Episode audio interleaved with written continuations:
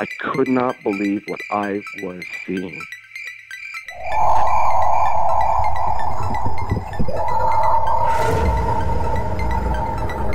I could have filled the back of his head with 556, which is an absolute joke. Well, it's not an ape because if the Sasquatch was an ape, we would already have one.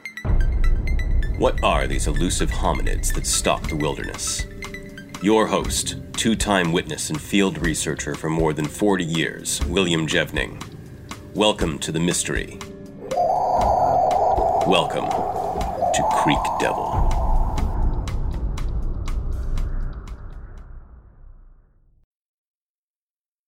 Hello, everyone. Welcome to another edition of Creek Devil. Today we're doing an update with Lisa, and Norma's joining us as well.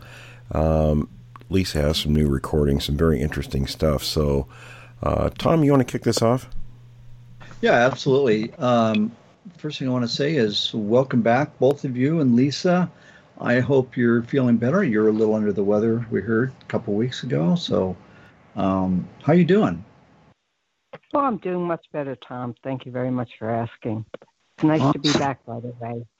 I bet it is. I bet it is. Norma, how are you doing? I'm doing great, thanks.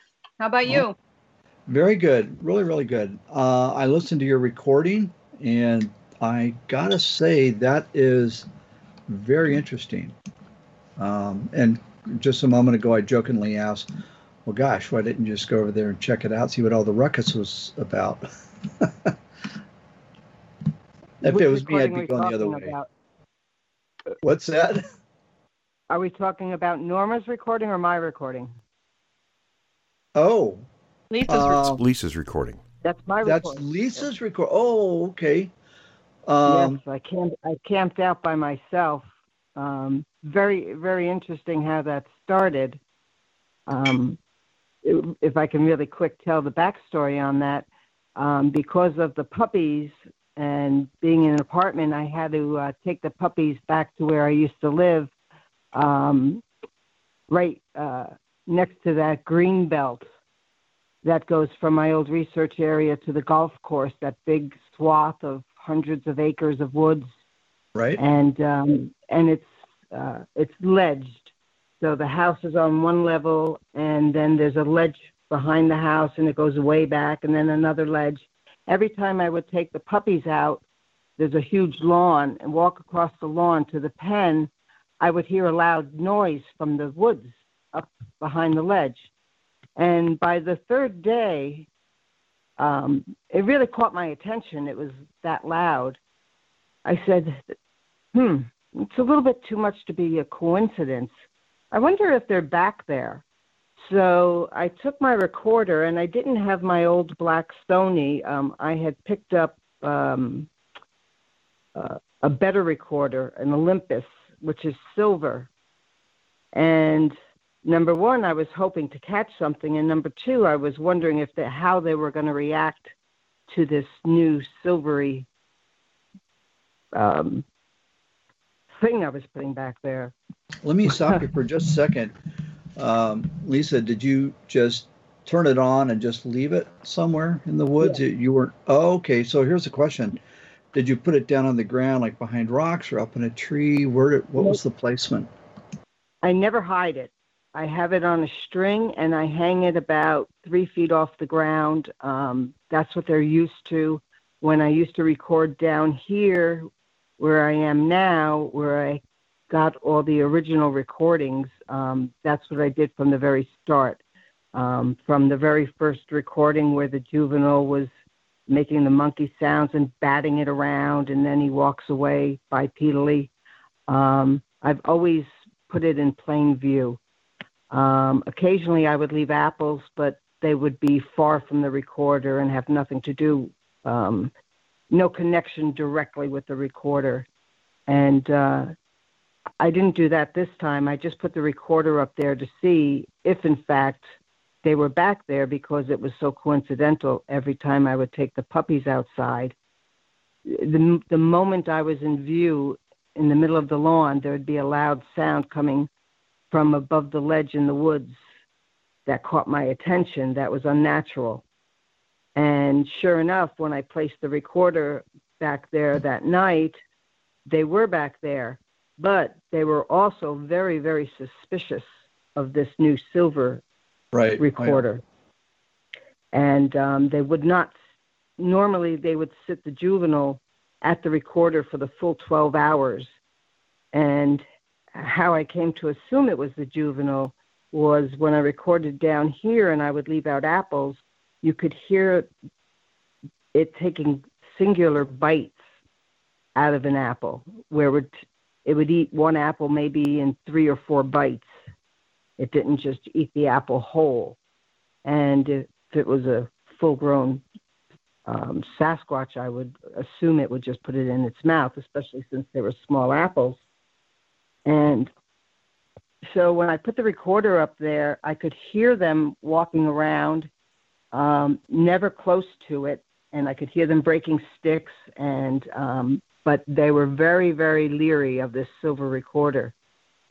So what I ended up doing was painting it black, and that made all the difference in the world. And that's when I decided to camp out to go Let up ask- there.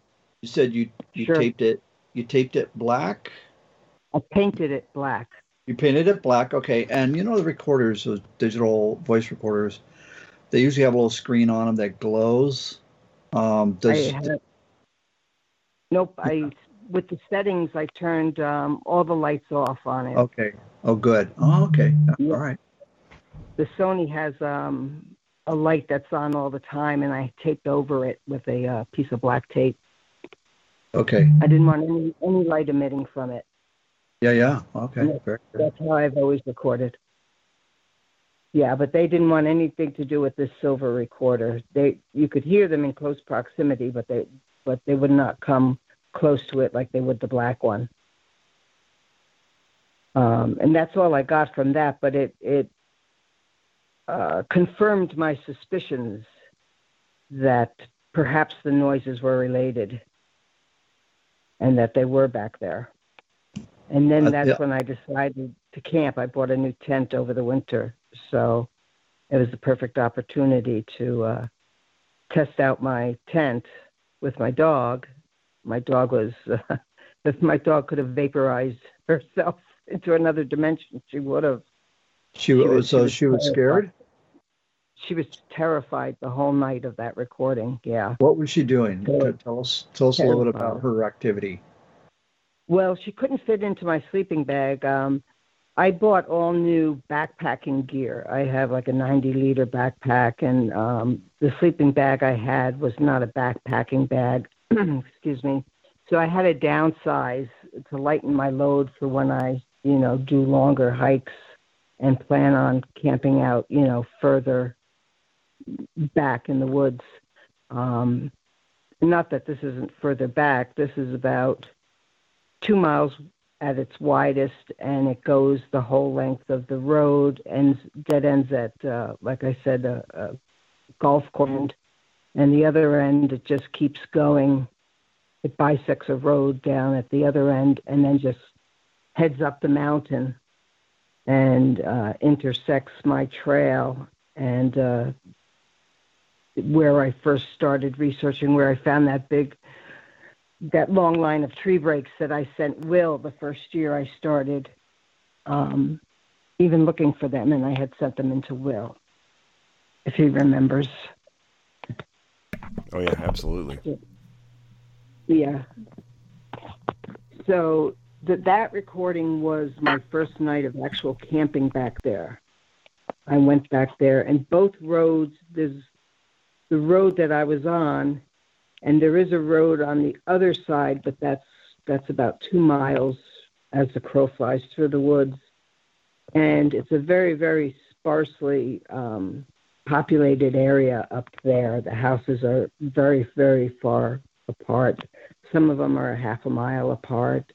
Um, there's no activity. I lived there nine years.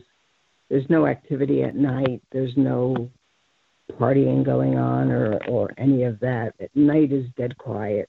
So um, that night I put out two recorders. I put the my old black Sony closest to me, and I went out and bought some really nice big apples, and uh, I took a horizontal limb that had a flat side, and I set it between two forks, so it was up as high as I could reach, where I could put apples on it.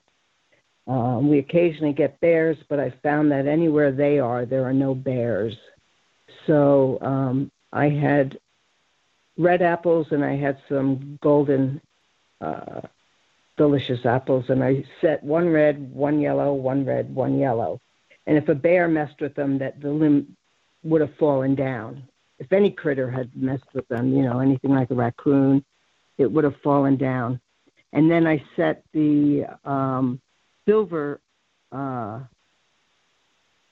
the painted recorder further up. And as I walked up, I found this very bizarre looking structure they made out of, uh, well, I'm assuming they made out of it. In, in the crook of two trees, there were probably seven three foot lengths of dead tree, about eight inches, no, excuse me, about six inches in diameter, in a fan like position where they put the logs in between the two trees and um, spaced them so they look like a fan, if if you can picture that. And then they set a dead tree. They dragged a dead tree and then set that on top of it. And I said, "Boy, that's pretty unnatural. Nobody's back here, and there's this fan-looking structure with these big bro- and the logs were broken. They weren't they weren't cut. And so that's where I set the other recorder. And all the activity that is on that tape is closest to me. They had taken the apples, or something had taken the apples. I, I hate to always say they, they, and you know, like I know for a fact they did it, but um, and most of the uh, the loud close sound is from that recorder, and of course the distant sound is obviously a little further off in the woods. But um, Lisa, I'm going to I want to try something here. So, Will, I'm going to play that sound. I'm going to turn the volume way up, and let me know if you guys can hear it. Okay. Okay. Here we go. All I got to do is get the uh, computer to cooperate. Here we go.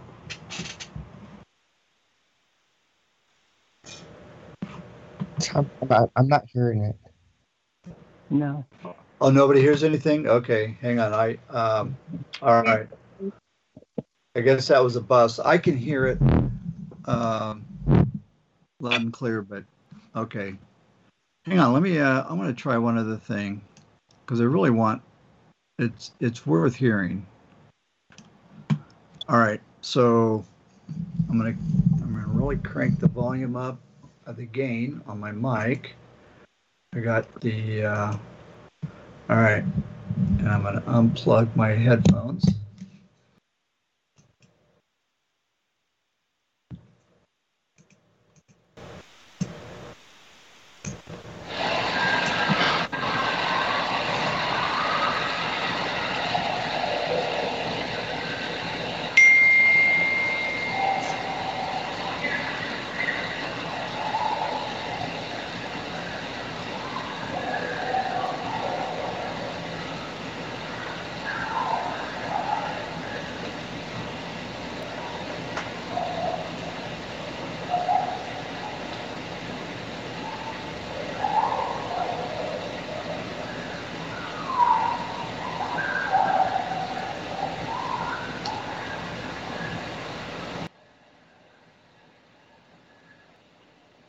Maybe if you lower your mic a little bit to get rid of the static, because I can hear it, but it sounds intermittent. Okay, you guys there? Yep. Yep. Okay. So what I'm going to do is I'm going to go ahead and um, let, let me uh, while we're we're going to continue the interview, then I'll just work on this a little bit. So you said you could hear it, but it sounded, uh, was it choppy or? Choppy, yeah, and some uh, maybe the mic was a little too loud, Okay. making a little bit of interference. Yeah. Okay. Well, I'll try it again. it So, Describe the sound. Well, what I heard was this this screaming, um, Yeah. this howling and screams, and then almost like a coyote barking. Uh, I mean, it was it was very creepy. Yes. Yeah, I I lived through it. Yeah, I know exactly what you're talking about. Yeah, I, I'm being facetious when I say, "Gosh, why didn't you just go over there and check it out and see what the ruckus was all about?" I I It's almost like I, I, shout. li- I literally held my breath. Yeah. Yeah, it, it it gave me a new appreciation for uh, oh, why don't you just go out there and uh, camp out and you know right where they are because I knew right where they were, and uh, going back was um, a- a whole new. I, I don't know what made me go back, but I I guess just curiosity. I, I wanted I wanted to hear more. I just kind of felt like they were doing their own thing and they weren't going to hurt me. They could have had me a long time ago, and uh, you Well, it's undeniable. using- Yeah. Yeah. Hey, hey, so, Very uh, undeniable. I'm gonna and go ahead and then in a minute I'm gonna bring it back and see if I can get get a better quality for you guys. hey, hey. Lisa. In the meantime, yeah, can I um, just like, uh, how close were you to to these things? Because I know that you said that they that it was loud, but can you give our uh, listeners just an like an explanation Well, or kind of elaborate on how loud they were? Sure. Well, Norma asked me how far away the closest recorder was with the apples, um, and, and I'm terrible at, at guessing distancing. So when I went out there the second time, I paced it off with steps, and I counted 70 steps to where the recorder was in one direction and the apples were in another direction. And both times that's where the recorder was the closest recorder to me. So I think my step is probably a little less than three feet, you know, walking through the woods anyway. Excuse me. So No. if that answers your question. Um, the second recorder is probably four, four to five times that distance up. Like I said, we're in a ridged area where you uh, everything is on one level and then there's a ridge that goes up and then everything's on the next level um, we're in a very rocky um, mountainous part of the catskills. So everything's on a ridge and there's many ridges as you go up.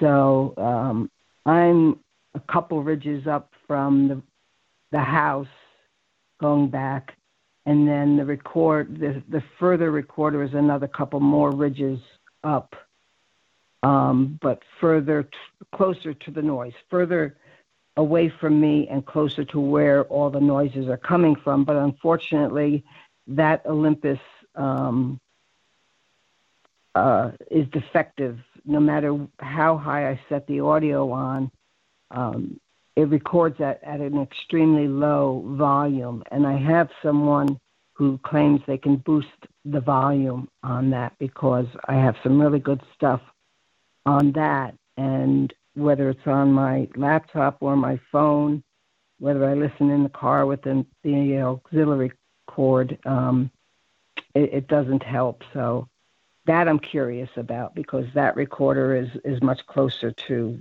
the noises. Now, how far away were they? Um, I would probably guess minimum a quarter of a mile away at their furthest. Uh, I'm saying minimum and furthest in the same se- sentence. Um, a lot of the stuff that the audio picked up, I didn't hear with the naked ear. Let's put it that way. And I found that out by my second night of camping. because Yeah. there, I didn't I didn't know there was a sentry up at the second uh, recorder, and he was there the whole night. I knew he was there in the in the wee hours because he did something very scary. He took one of those dead trees and he started beating on it with both hands horizontally, bam, bam, bam, and the force of it I could almost feel inside of me and it sounded angry. And then I don't know where he found a piece of metal. Well, there there are several places he could have gotten it from, but um, he started wailing this piece of metal on rocks, and there's rocks everywhere there. And it was a definitely a metal on rock sound, and that was probably 3 a.m., 4 a.m. But up until then, um, it had been very quiet. Coyotes went off um, probably twice around 10 a.m. and then they went off again about 2 a.m. and they were really close. And um, all three times I did hear them either before or not during, but or after the coyote howls. So they were they were mixed in there somewhere. And that was the But second night. That was the second night, yeah, that I told you about. Yeah. They don't have that recording. I'm having problems with that recording, getting it off the computer, off of the uh, recorder, excuse me. And he was right up by that defective Olympus that someone says they can boost the sound on because I can barely hear him banging um, that tree, and it it was scary loud, scary loud. That that's probably what scared me more than them talking or howling, because he was so close in proximity. You know, he wasn't a quarter of a mile away. He was just up the hill, and he's banging with both hands on this big dead piece of dead tree just out of the blue. So that was that was very frightening. I don't know, Lisa. I think you did uh, pretty well. I'm going to start calling you Wonder Woman. My new nickname for you. Maybe stupid woman. No. no. you know, it's so funny because uh, around here nobody thinks twice about it because nobody believes in it, but uh, believes in them. So Well, they take just, them they with you. just think they just think I'm the crazy camping girl. Yeah, take them with you one night. You'll change What's their that? mind. Yeah. Well, I told you, Mark listened to the that this particular audio, and he will not camp out back there with me now. and and he's an on the fence non-believer. He claims he's on the fence, but he's he's really a non-believer. But I I think this might have changed his mind. well, if you took him up there, he'd fall off the fence, right? On the right side? Yeah, I think he'd fall on the right side. he, he he might have already fallen and just won't admit it. Yeah, maybe he's just hanging on, you know, hanging on to the Yeah. edge. It's by far the most prolific audio that I've had in e- ever. You know, they they were just going and going. It was just When heard- amazing. when I was listening to it, um, you know, and I was hearing the, the, it sounded like shouting to me. Um, You know, like you were, you were talking about Bigfoot speech, right? It sounded like, you know, at times it was really pretty powerful. At other times it was a little, you know, more soft. You know, it wasn't as powerful. Um, and from uh, you know when i first started listening to it i was like okay are those are those people doing that but then but then it would it it would do something where it was so much louder and so much more powerful that i was like okay that can't be i, I don't think the person you know um it was it was pretty interesting uh and i Yeah, fine. continued you know to listen to it um you had to listen from the second hour you know on Yes. and there was there was a lot with, especially with the speech going on. And then I went into, you know, I couldn't stop listening to it, honestly. And it went into the third hour. And when it went into the third hour, there was, you know, there was uh, a lot of knocking going on. Off yeah, seemed towards the morning, there was a lot of knocking going on.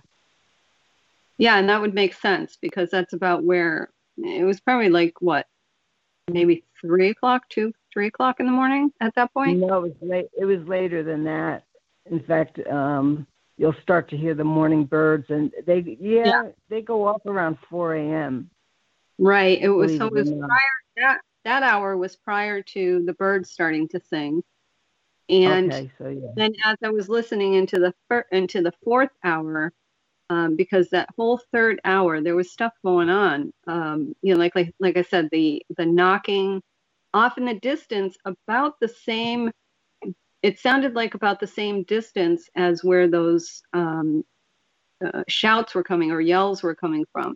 So it sounded about you know that about that distance, and then something got a little closer to the recorder and was making some kind of different weird sounds. I, I heard a really good knock, really close. Mm-hmm. Um, and, you know, I, I don't know what it was doing. It was it was something weird, but this whole third hour was pretty interesting, you know, too. And I went into the fourth hour and it started to um, at the beginning of the first hour or fourth hour, it's it started to slow down a little bit, and then I I didn't finish the the rest of it, but it was pretty yeah. interesting. What did everybody think about the goose in the middle of the night? was that weird or what?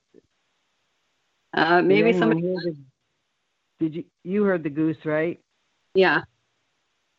Or yeah, goose a goose out of nowhere, and we don't have any Canadian geese around or or anything. No goose, no geese. I thought that was pretty weird at like two in the morning, a goose in the woods, a single goose in the woods. That was a weird sound. Were you able to pick up the difference in the feminine and the masculine sounding I mean, you, you couldn't pick out words, obviously, but were you able you to could, hear that? I was able could, to hear that. Yeah, you could hear different octaves, for sure. Yes.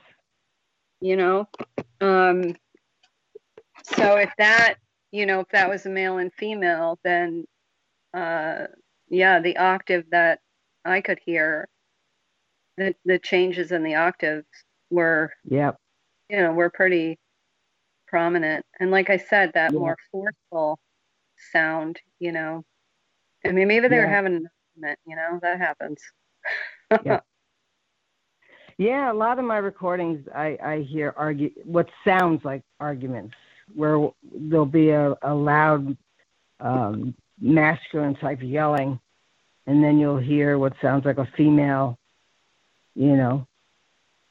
Yeah. But um, the reason why I said start at the actually a little bit before the beginning of the second hour is when some good start stuff starts. The reason why I say dismiss a lot of the first hours because I set up the recorders a little too early, and you'll hear me. I'm talking to Rain, my dog. I'm fussing around the campsite. I'm doing stuff, and I just learned how to set the uh, recorders um, to start at a set time rather than just to start recording when I put them out. And when I, the woods get darker a lot earlier than, you know, if you're out walking around, you know, on your lawn, it's a lot brighter. So, you know, I tend to, my, my downfall is I tend to put the recorders out a little too early because it's it's dark in the woods and I'm alone, so they they are out there while I'm still doing stuff. But now that I know how to preset the recording times, that won't happen anymore. You know, I don't want people to listen to an hour of me, you know, rustling well, around my campsite. I think I started at about 55 or 57 uh, Yep, minutes. That's perfect. Yep. Yeah, and Yeah, it there's didn't take something going on right around then. right. It didn't take long after that when when I started to hear. You and know, what the- amazes me is how fast they come in on those recorders. You don't have to wait an hour for them to come in on those recorders. Within sometimes they're they're right on him. I mean, within a half an hour, or they, they must be watching. You know, they're right in there on the recorder. You can hear them breathing on it, or you can you hear them messing with it. You can hear them tiptoe. You know, very lightly walking in, getting closer and closer. Well, like I said, that third hour, uh, toward the probably middle to end of that third hour, you know, there was something very close to the uh, to the recorder. Yeah. There's, I, I, you know, was it a Bigfoot? I don't know. Uh, could it could have been, you know, uh, another animal or something like that. But um, there were some sounds there that, you know, were uh, a little, Mhm. a little off, I guess. Well, that's why I said it at the height I said it because sometimes you can catch them breathing, or you know, sometimes you can catch them, you know, while they're fussing with it or messing around with it. You know, they're not thinking, and they'll go, or you know, they'll sigh or they'll breathe, and you know, not they're not thinking, and you'll catch that on the recording. And it's a little too high up for, let's say, a raccoon to um, well, maybe not three feet, but you know, it, it's it is higher than three feet. I'm trying to uh, guesstimate standing up here. Yeah, it, I, I'm talking more shoulder height. I'm putting them at not three feet off the ground, and they're just you know looped around a branch. But like I said, they're they're always in plain sight because they're going to see they're going to see me hiding something and and I don't want it to be make them suspicious. It's going to be uh, they're going to see me doing it. If I act suspiciously they're going to act suspiciously. So I put everything out in the open.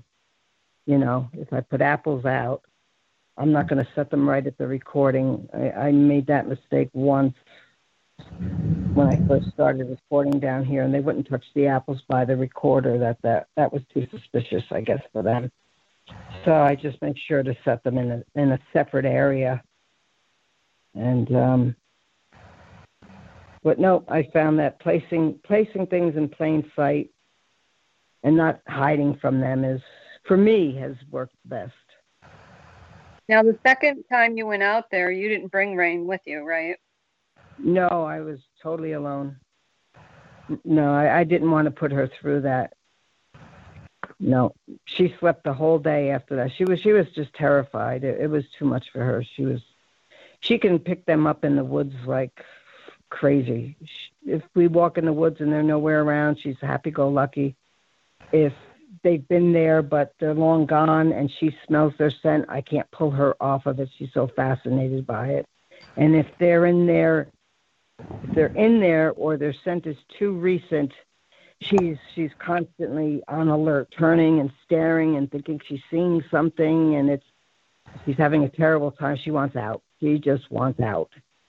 So she's a good barometer for what's going on in the woods. yeah, but, unfortunately you for her though, it's pretty, it's pretty terrifying. I mean, Yeah, it's terrifying wa- for any, anyone. I mean, you were pretty you know, if I terrified. could have fit- If, if I could have fit her in my uh, sleeping bag, you know, she would have been down at my feet. But you know, because there was no room, it's not big. It's just a, a small sleeping bag. It's meant for backpacking, you know, and uh, there, there was nothing. I ended up putting on, you know, in case I got cold, a long sleeve shirt with a zipper on it. I ended up putting that on and folding up the sleeves.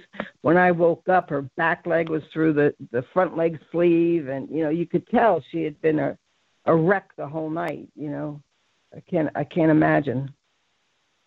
Well, you that know, second I- you I would- that. I would doze off for you know a half an hour here or you know, but Well, you didn't sleep that second night. the second night, no, no. I made sure of it.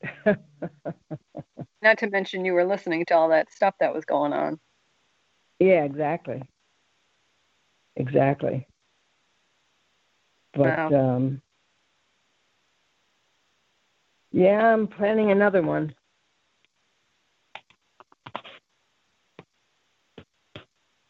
I just uh, now that I've got the recorders all figured out, and um, you may have to wait a little longer for your second recorder. That's quite all right. yeah, I just can't get this one to work. It's just yeah, it's just the volume is just dead on. it.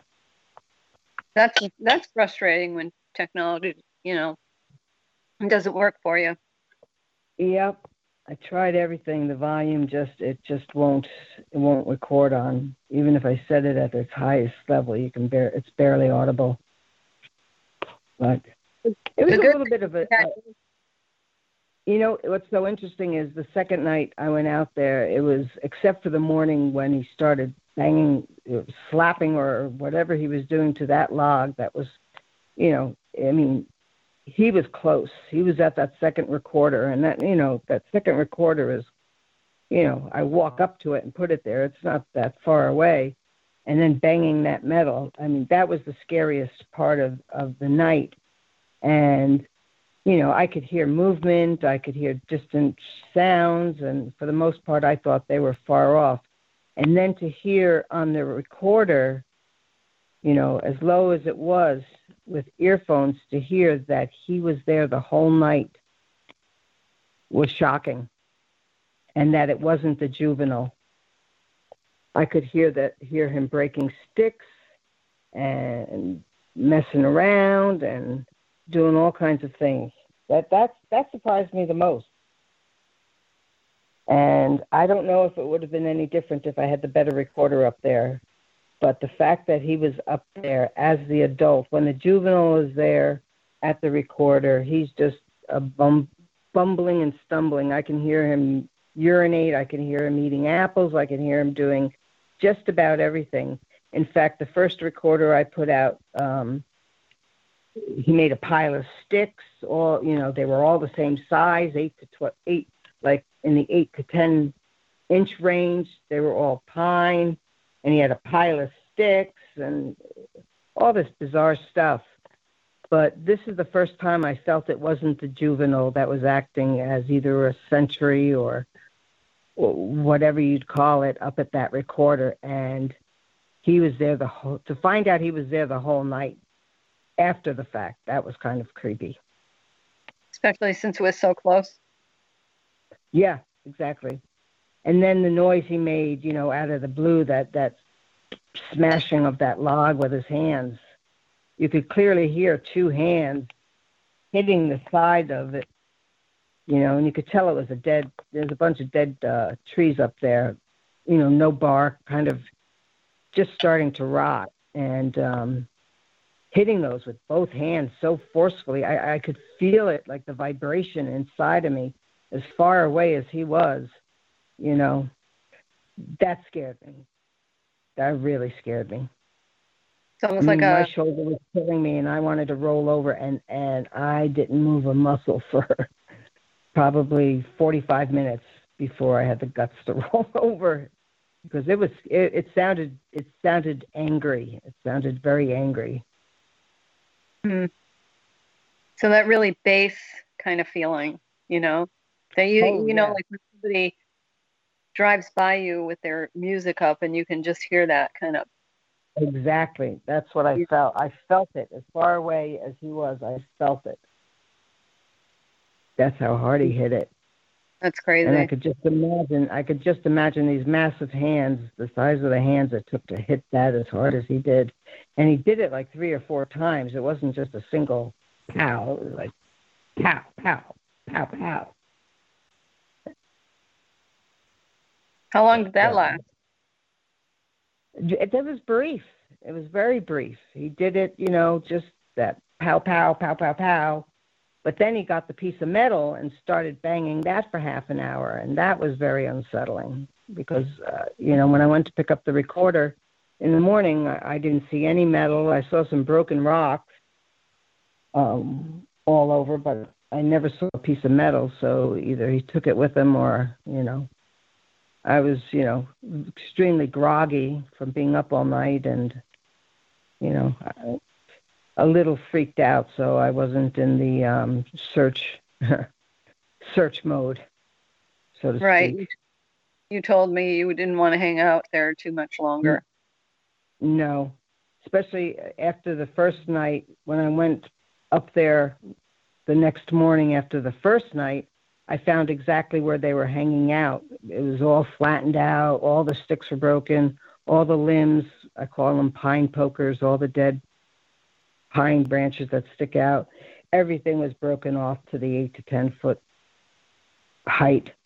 And the whole area there was just flattened out and was just full of sticks. And I could hear them breaking sticks constantly.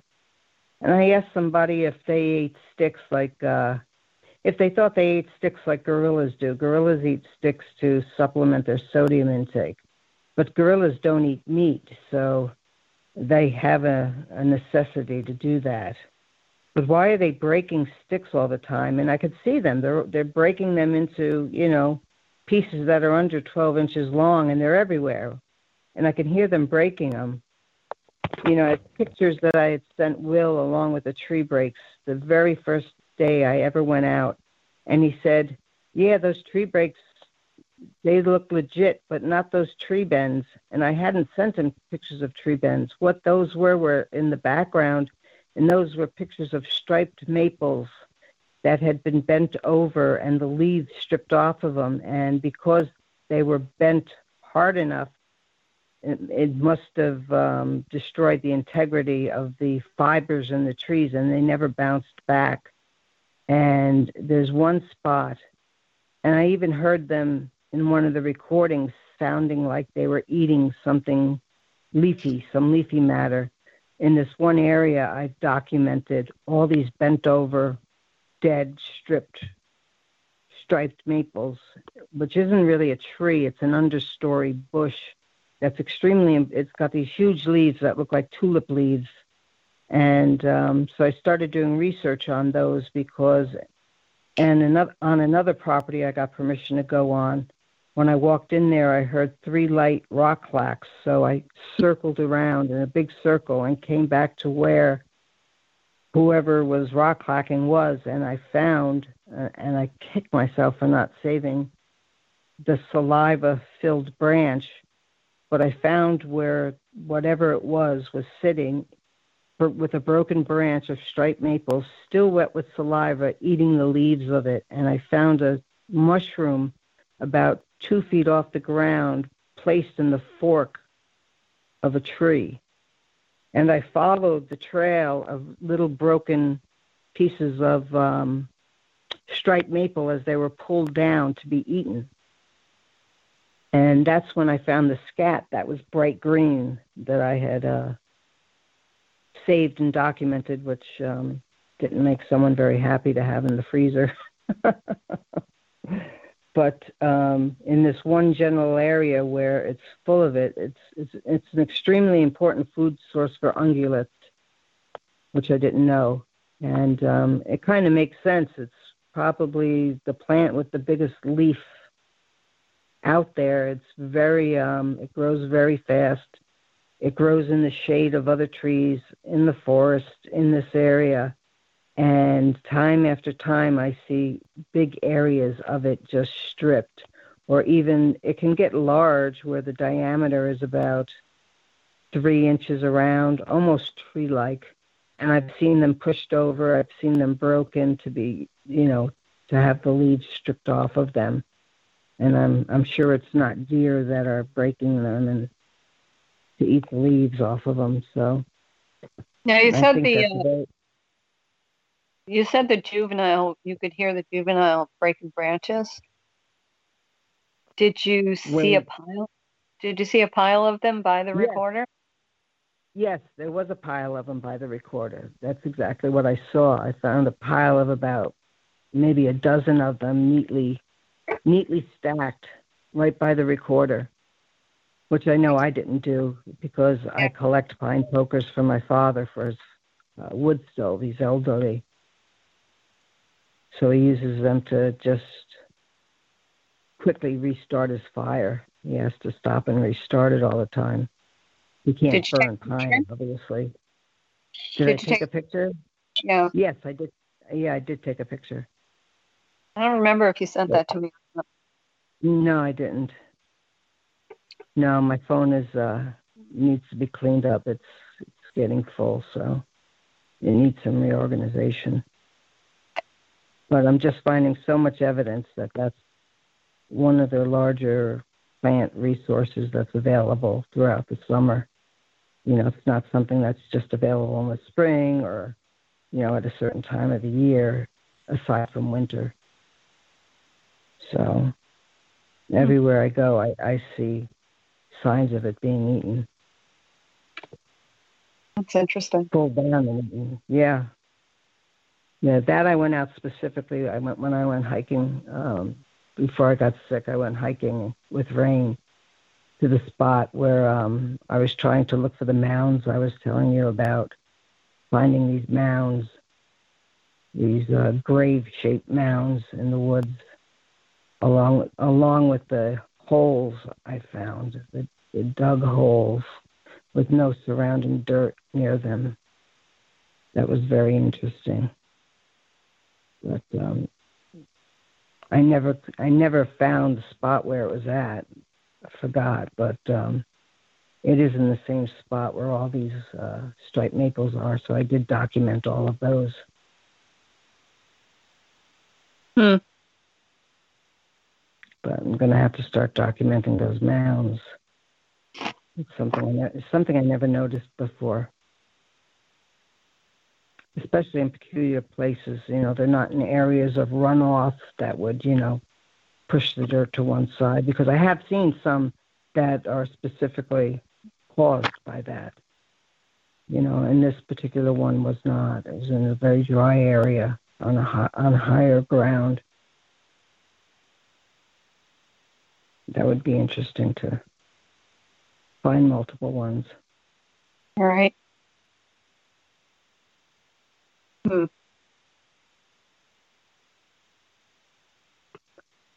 Did we lose the guys? I don't know. No, no, we're still here. They're just listening to us, you know, women chat. we do this all the time, Will and Tom. We do this all the time. Yeah, and found more eggs. Constantly find eggs in the woods. And what's very interesting, finding the larger eggs, is find now finding the uh, a pinhole on the opposite side, and what looks to be like they use their thumb or something to, to or stick, maybe a tool. Be interesting to see if they use tools to open a, very, a small spot on the top. And when I lifted it up and held it, there was a small hole I could see through, so they could suck suck the uh, uh, liquid out, you know, the inside of the egg out. And what's interesting, when I went back there to set the first recorder, remember I told you the other day it was a goose egg? Maybe they have a pet goose. Well, you did hear a goose. Yeah. Have you guys ever heard of that? Hearing a it was a domesticated goose Ah, I in the middle no. of the night. And that- On that recording, if you listen to that recording, you're going to hear a goose go off in the woods right there. Not far away. It's right there in the woods. So uh, it's probably them imitating it, I would suppose. A single goose. You know, we, we don't have any uh, Canadian geese around for some reason. And it, it wasn't a distressed, it wasn't a distressed goose. Like they came across a goose in the middle of the night to kill it. It was just a goose going, you know, honking. Well, we did get an angry owl. far- the other night. What's that? It wasn't that far from the recorder either, was it? It didn't sound like it. No, it was pretty close to the recorder. The goose starts, I don't know, honked what, twice, once or twice? one loud and one soft. Yeah, I, I I just heard it once. Yeah. Doesn't mean that it wasn't twice. I just heard it once. Yeah. That's strange. Yeah, well, like I said, we had an angry owl the other night, so I don't. it was An an owl owl or a real owl? um, it was a, a real owl, and then it kind of went into an angry owl, and then it kind of you could you could hear the owl in the background, but then you could hear this just really angry owl, you know, along with it. So I don't know what that was all about, and it was pretty loud. Um, being that far away, it was it, it wasn't really tremendously far away, but being that far away, um, it was pretty forceful, I guess. And the first audio I took when I when I was taking the puppies out, and I kept hearing a loud noise every time I took the puppies out, and it, it got in my head. Maybe they're doing it. Maybe they're up there. Is it a coincidence? And I put the first audio tape out, audio recorder out. Excuse me. Um, Mark, uh, we always used to call the barred owls in because there's so many barred owls back there and he's very good at it. You know, we'd get them fly right over our heads. And we'd always have a competition who could get them to fly in the closest before the jig was up. And so on the recording, there's an obvious barred owl, real barred owl. And he's listening. I have him listening to it because I know what's coming. And you hear, oh, oh, oh, oh, and it's real. And it's going off. And then all of a sudden, you get one that's coming in that goes, Oh, woo, woo, ha, ha, ha, ha, ha, ha, ha, ha, ha. Woo. and I said, How's that for a barred owl? This And, you know, it was just it was just another just another piece, you know, to, to put in his mind that you know That's more of a monkey there's, there's sound. You know that- What's that? That's more of a monkey sound. yeah, Well, that that's the point I'm making. At first, a barred owl was calling, but then they started imitating the barred owl, and they started putting a monkey sound in there. And when I first had him listen, he said, "Oh," I said, "Listen to this," and he thought I was having him listen to them doing a phony barred owl, which at first it wasn't. And then when they did do one, he he was kind of shocked to hear, you know, a monkey owl. Well, those are the barred owls that drag their knuckles on the ground and scratch their armpits and beat their chest, right? both of them. and for the um, and for the first time, I got tricked. Uh, I had a few people, including Norma, uh, set me straight when the uh, when the Sasquatch that haven't bathed frequently enough come come creeping into your recorder, and they have flies buzzing around them. When a fly lands on your recorder and takes off, it can sound like them talking into your recorder. And I was convinced one of them went, "Ooh, ooh," and I was so darn convinced that this this big uh, Sasquatch talked into my recorder, uh, only to find out that it was a the sound it makes a sound that a fly makes when it it's actually on your recorder and takes off. So now it's happened like multiple times. You can hear them creeping in, and you could before you hear the footsteps, you start hearing the flies buzzing around. Have you ever had that happen, Norma? Oh, you don't with you, No. no, you don't put the recorders out. Right, we're usually listening live. But the I've- YouTube, yeah. The occasional. You know what that makes me think of, guys? Yeah. What? Remember Peanuts, the comic strip? Yeah. Oh yes. Who's who's that? The one Pigpen. that Wah, wah, wah, wah. Pigpen, right? Wah, Yeah. wah, wah, right. Yeah. Walks walks around with the uh, eternal dirt Flies around him, yeah. flies around. Yeah, right.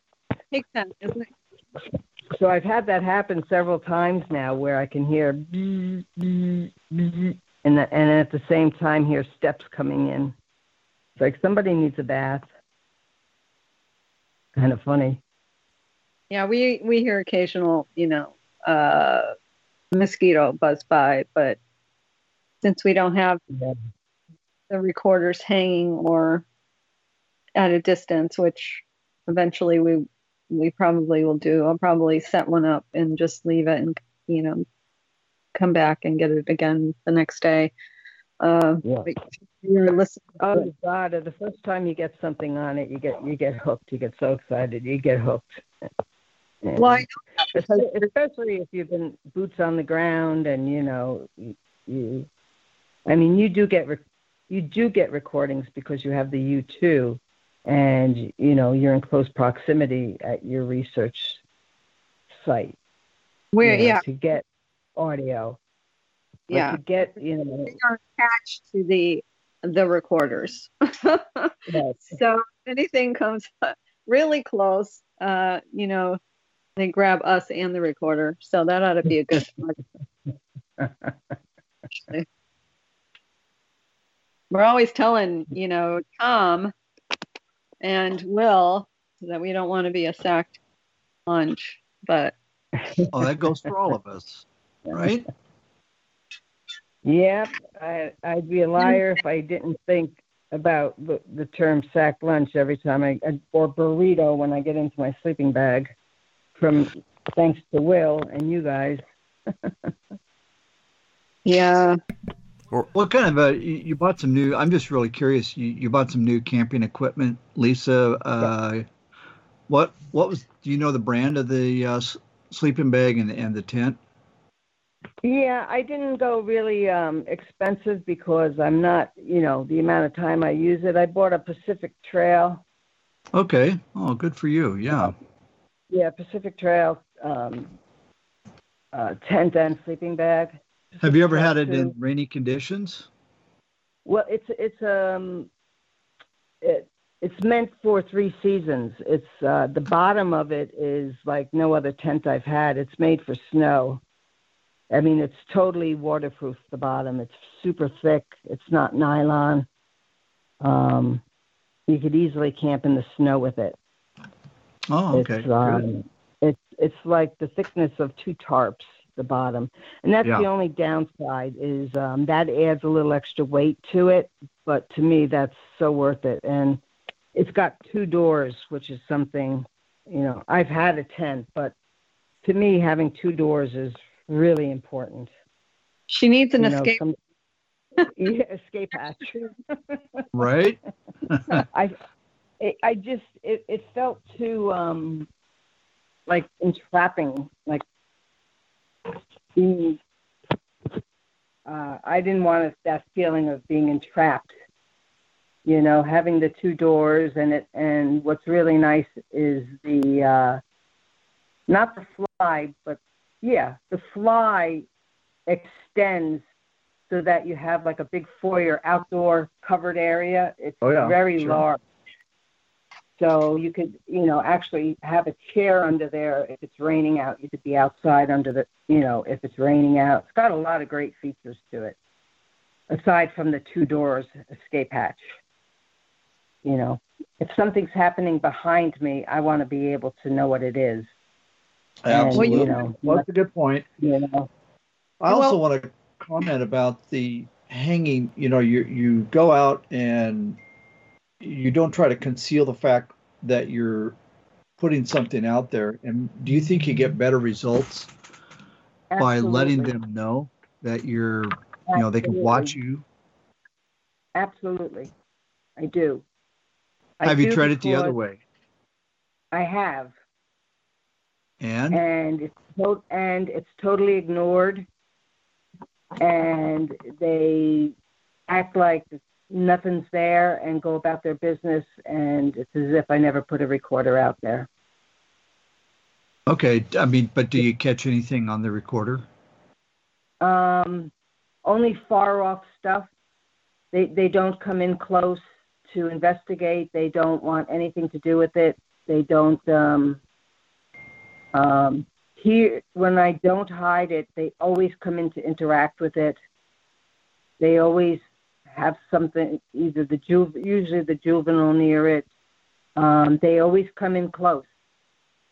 Now, whether that's uh, my personal feelings, and a lot of people might disagree, but I think this is the same group going back to when five summers ago I first went out there, found the tree breaks, and then found that bush and had the tongue popping going on and then the right. whistling going on and I think it was because I was between the mother and the baby. I think that's the same juvenile, the same group of four. There's an older juvenile, which I believe is the one I saw, the gray one. And that would make the ju- the youngest one five, maybe six, or I don't know how old. You know, they would keep him hidden to him or her hidden to um, concealed while they go out and do their business.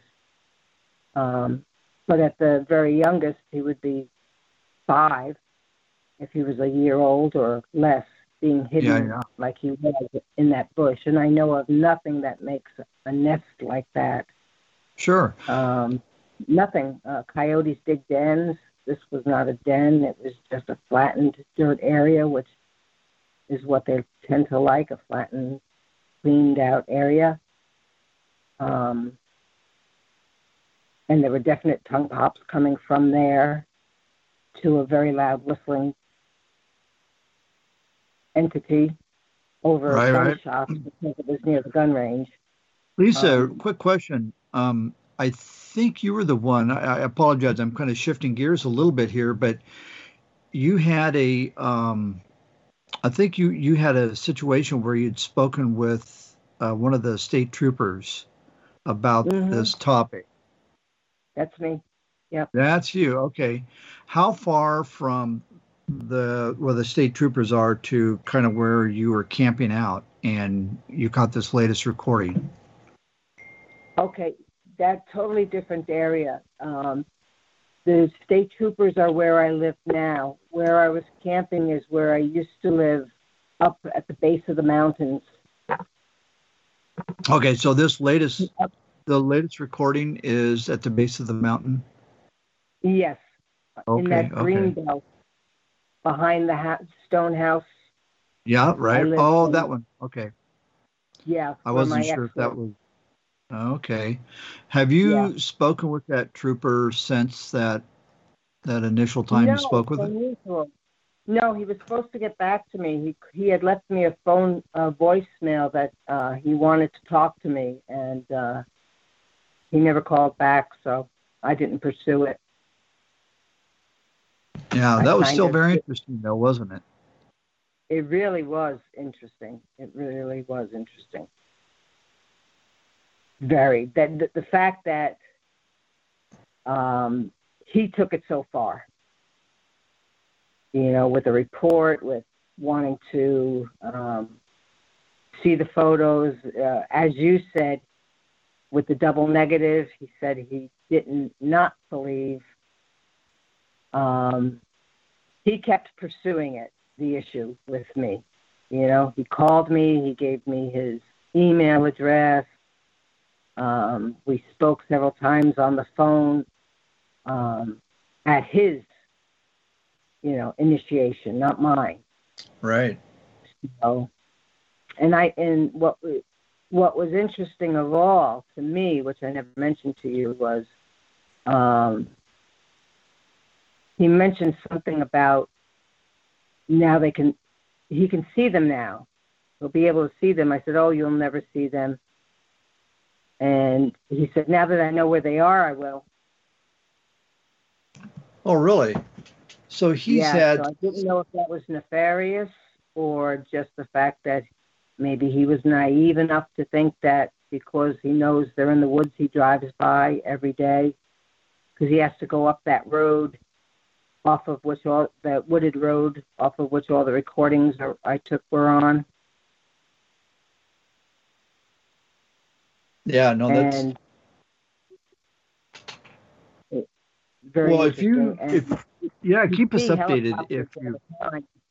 And I don't know if they're police business or not. You know, used to see helicopters here. Okay. Circling well, keep over. us updated if you do, you know, if you kind of regain contact with them, uh, you know, Oh, especially about the topic. Yeah. Definitely. In fact, I did stop by one day, um, maybe a month ago, and because I know he works weekends, but he was doing. It was more than a month ago. I'm sorry. It was the tail end of spring ski season, um, and I know that because he was up.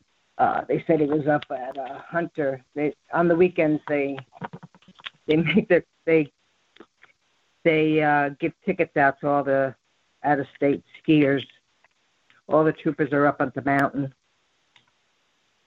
on the weekends giving out tickets to speeders.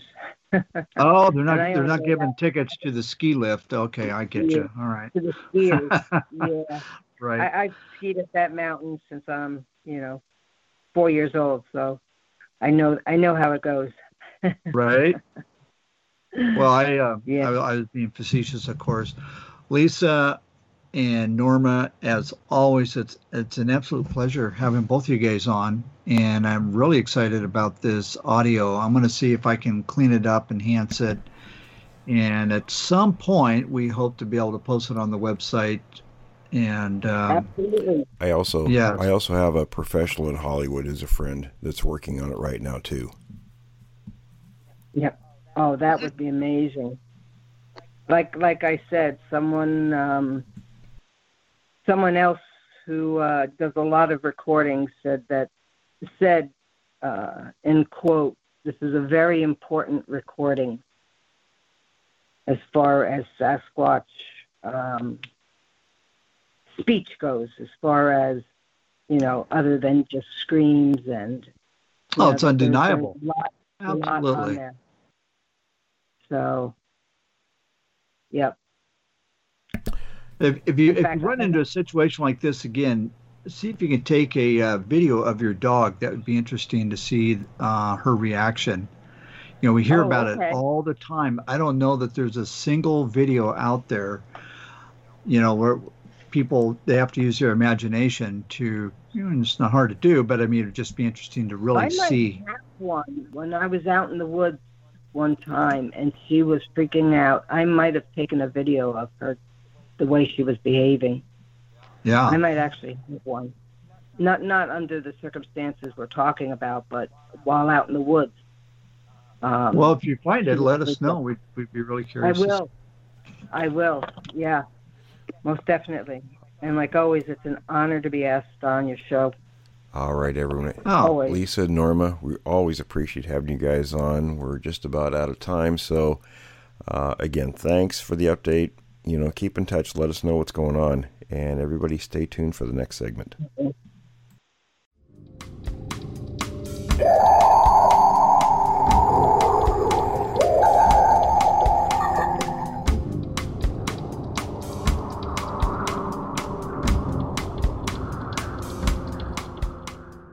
Welcome back from the break, everyone. Uh, we're going to do the Q and A today, folks, in a little bit different direction. So, Tom, you want to start off?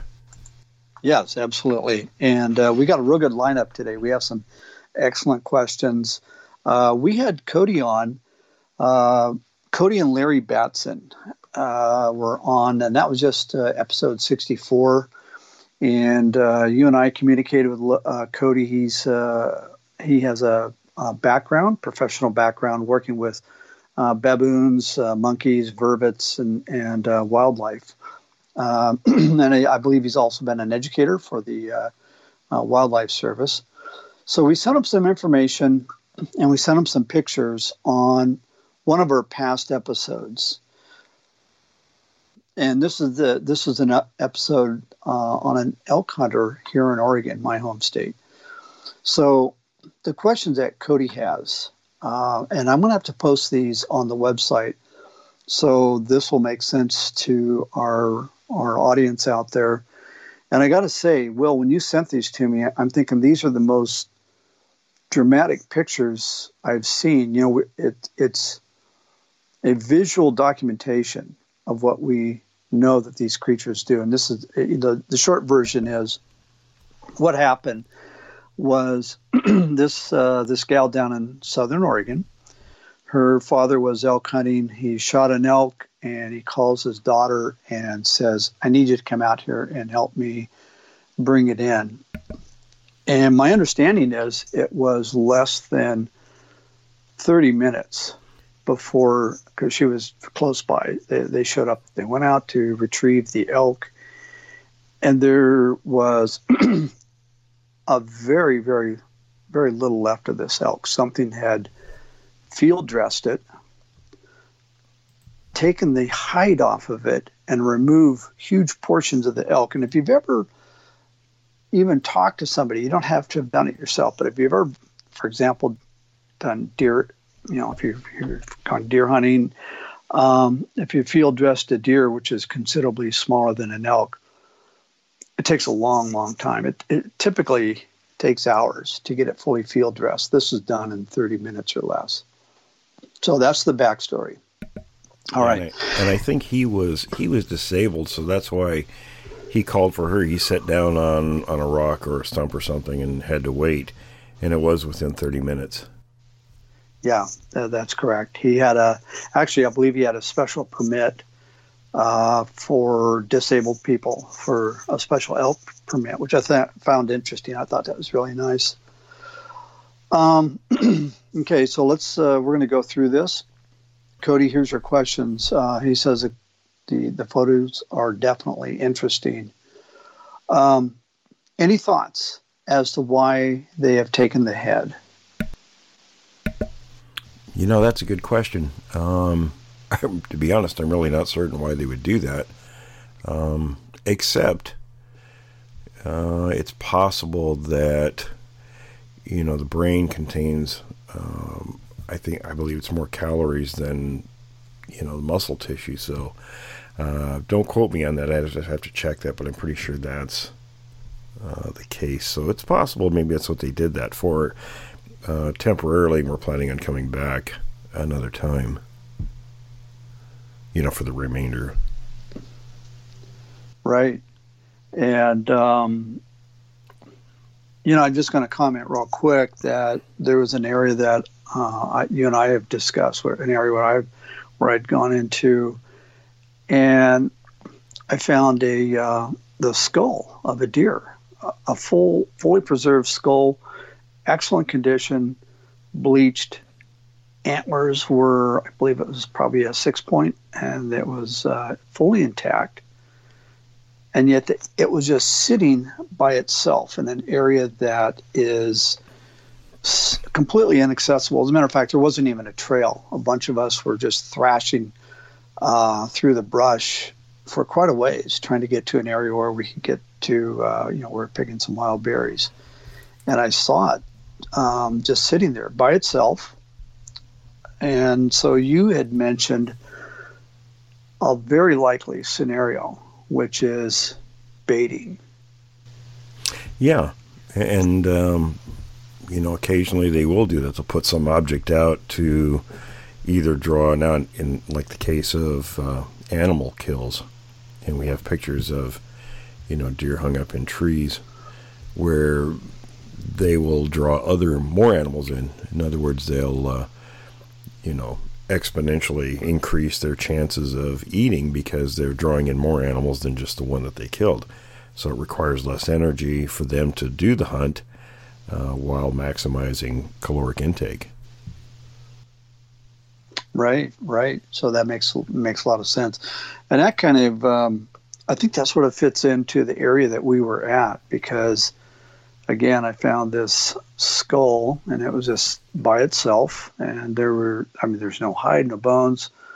Uh, usually, if you find a skull, you know, you're going to think of it as having, you know, maybe some uh, some residual, um, you know, fur on it. But yeah, there's n- nothing. So interesting. By the way, the the episode that we're referring to here is on the Witness of the Unknown. So it's on the William Jevning webpage, maybe uh, three quarters of the way towards the bottom. The title is Bigfoot and the Elk Hunters.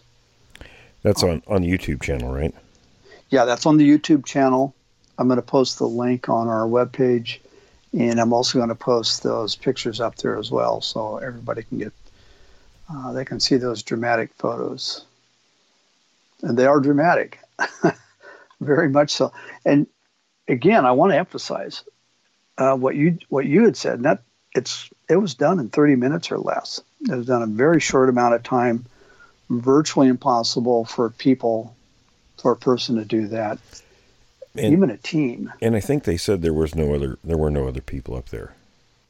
Right, there's nobody else up there. Two interesting interesting uh, aspects of those photos, and one of them is uh, it's probably a picture of her dad. We don't have faces, just but he's holding part of the elk leg. It has been snapped. It was not sawn off, and I thought that was that's very telling, right? Yeah, absolutely. Because if it was people doing it, they would have cut it.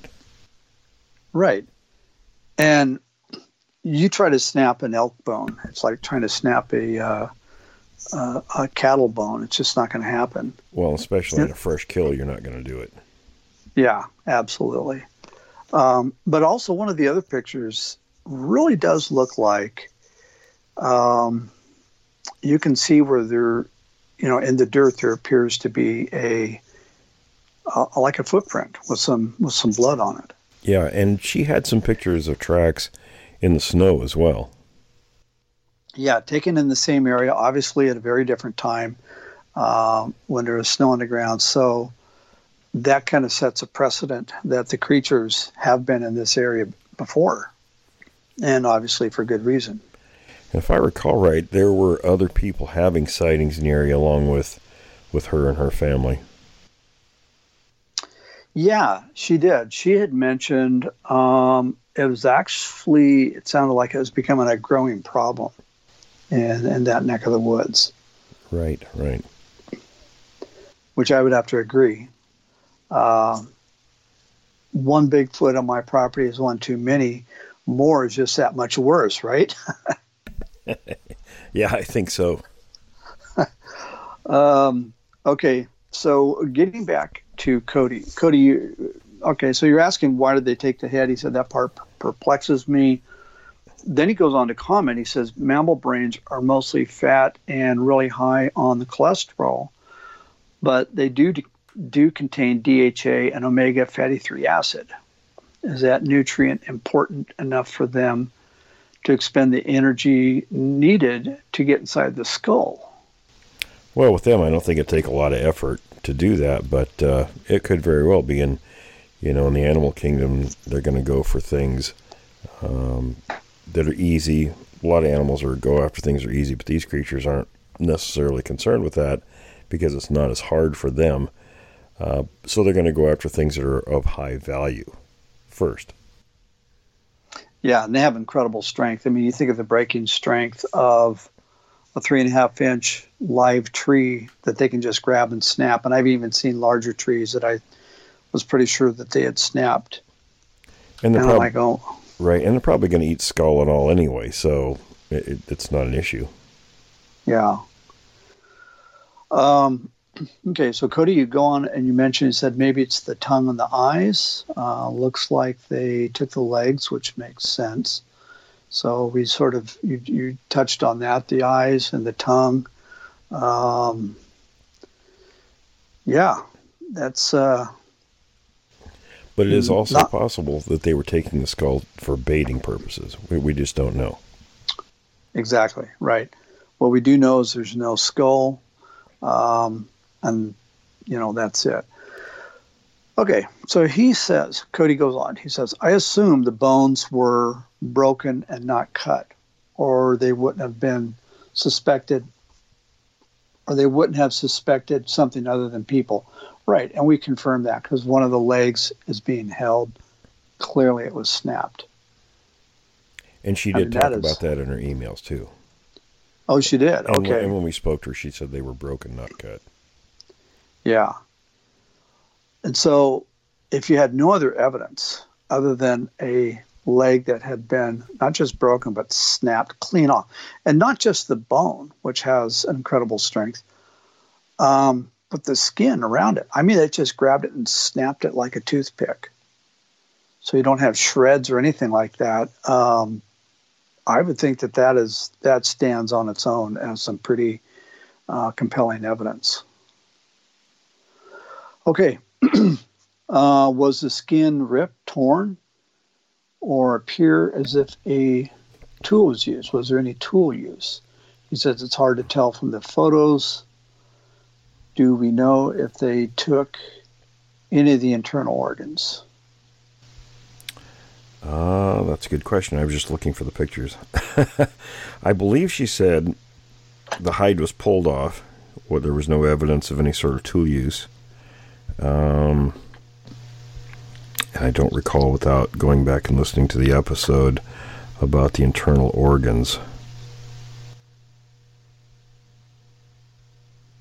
You know, and I think we've talked about tool use with these creatures in the past. It is, and we've talked to John, our anthropologist, who said um, it would just be really astonishing to have a primate, any kind of a primate. Yeah, you know, when you look at these pictures, it's it's a real mess, and you can see, um, boy, I, I don't even know how to describe it. I mean, folks will just have to see it on the website, but uh, the gentleman there, I don't think that was her father. That was either a husband or boyfriend or something that was with her, or, or a brother. I, I don't remember. Uh, but he's holding one of the elk legs where it's snapped off, and he's standing next to the corpse, which is, you know, it's pretty obvious that um, the hide was pulled off. Um, I don't even know how to describe, you know, what's laying there. You, you have to see it for yourself, folks. Right and and again, I'm just going to go back to if you've ever skinned a cow or or an elk or or a deer, you don't just pull the hide off. You have to uh, work it off with tools, you know, with a knife, and you know it's pain. It's, it's time consuming, painstaking, uh, and it's again. I'm just going to go back to the time frame. It's not done in 30 minutes.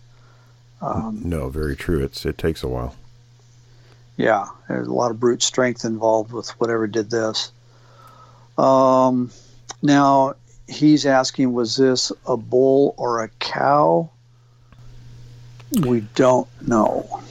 No, I, I don't recall if she said. She may have. I, like I said, it's been a while since we interviewed her, and I, I really don't remember.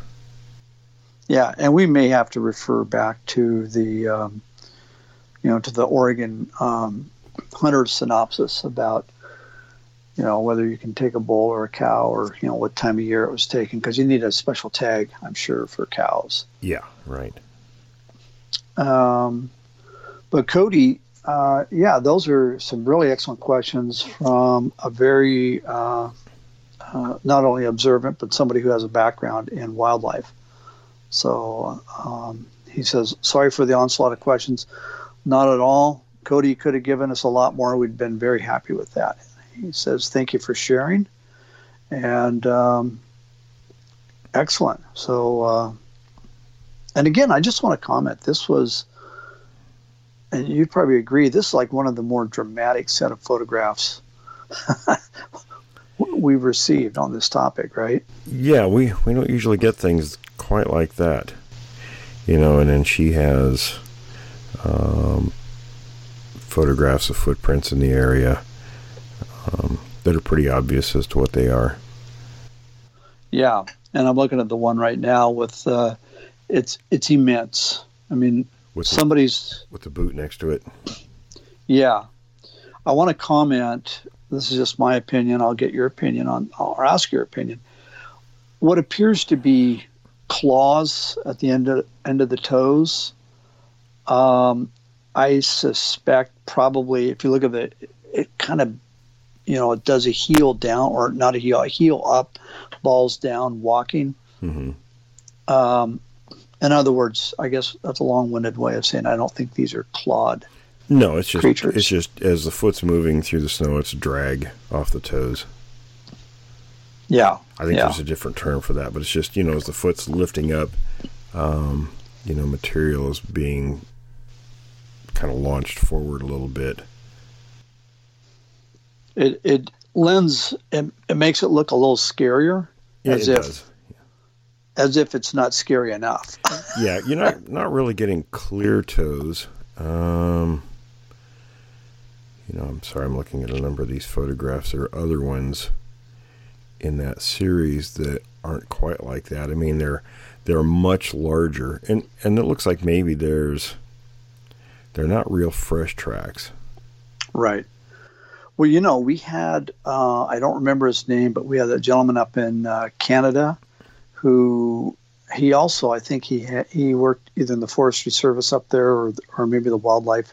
He had some of the best pictures I've ever seen of footprints in like silted mud. Do you remember that guy? Oh, Dan, right? Yeah, Dan. Dan's, yes, Dan's Dan's photos. They were very fresh. They happened within minutes after, or he took photographs minutes after they happened, uh, or were left there because he, the creature was there, um, and he was able to photograph those right away. And and actually, the thing actually whistled at him and did some other things. But yeah, those are. I, I think they're the best tracks I've ever seen. Yeah, and as if I recall, I think those also had kind of a uh, little bit of that claw-like, um, and it's just the way the foot pushed down in the mud. Um, actually, these tracks. That's I, I used one of the photographs, one of Dan's photographs, on the cover of my book notes from the field, and they they're very rounded prints. There aren't really any uh, indicator anything that looks like claws in them in the sand there. Okay, all right. So stand corrected there. Um, so very interesting.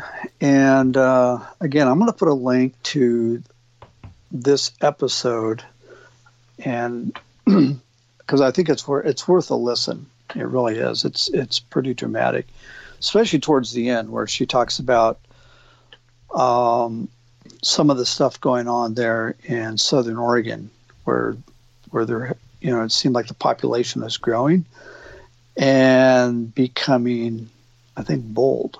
Yeah, exactly. And that sounds like uh, Northern California as well. Yes, absolutely. So, same creatures, same disposition. They don't know that there's a border between the two states. At least I doubt that they know no, that. I don't Yeah. think so. Maybe they read, you know, maybe maybe they get on I five and look at the sign and go, "All right, we're coming into Oregon now," or vice versa. and, and you know, I've mentioned it before that um, you know René Dahinden told me once that uh, the Patterson Sasquatch, that creature's footprints were found up around the California-Oregon border in 1980, and that was the last time anyone saw any prints from that particular one. Because you know, tracks can be identified. You can identify individuals by their footprints.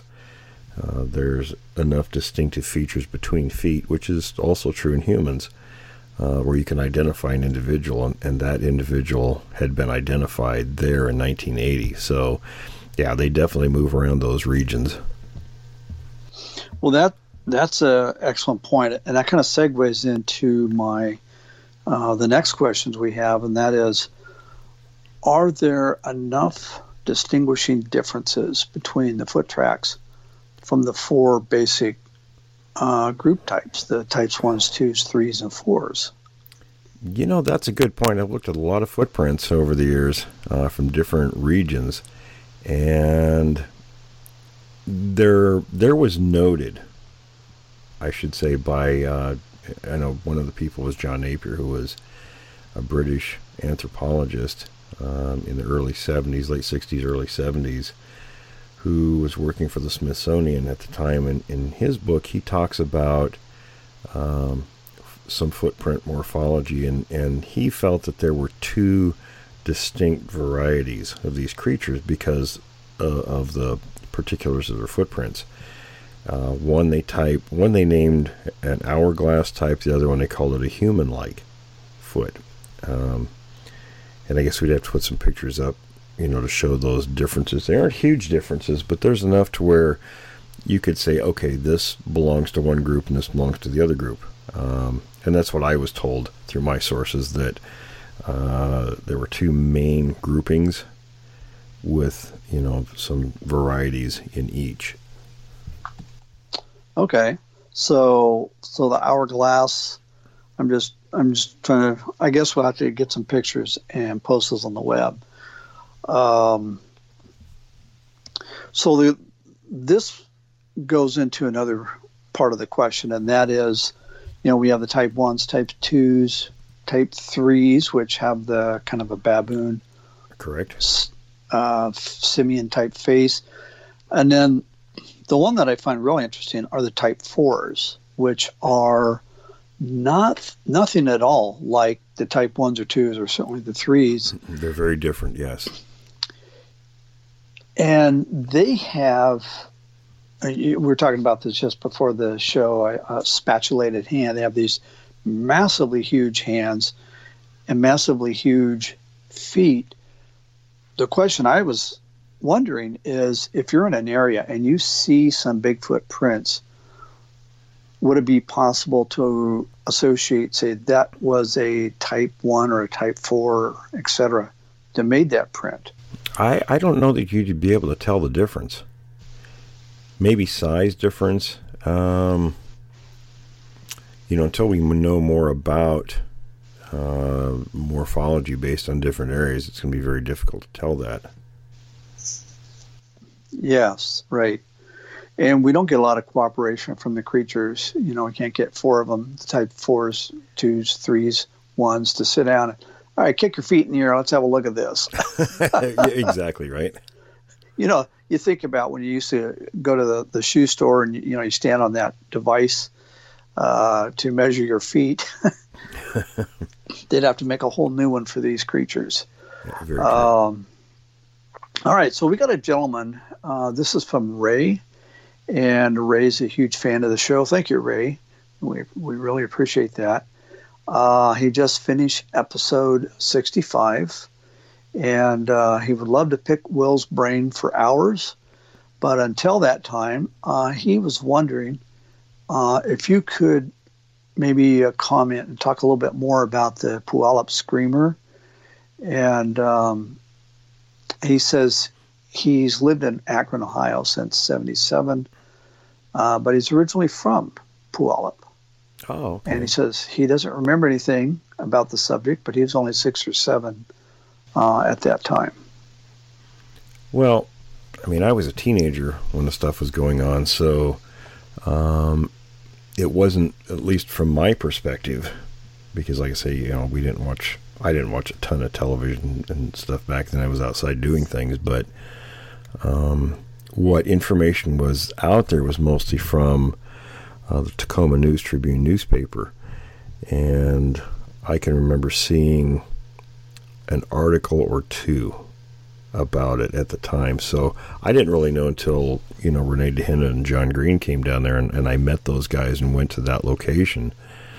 Um, and they you know they talked about it but not i mean they were busy with the investigation so they weren't you know i was a 17 year old kid when i met them and they weren't there to answer a lot of my questions but i did get a chance to talk quite a bit to uh, state patrolman mark pittenger who was there and we compared notes about the things we had seen just a few miles apart uh, i live seven miles south of there and um, apparently there had been uh, a number of sightings in the area, lots of vocals, um, and, and, that was really kind of the gist of it.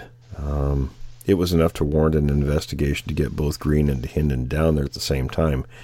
And at that time, they really weren't talking very much to each other, but they both were there together. And probably the last time they were ever together in the field doing anything.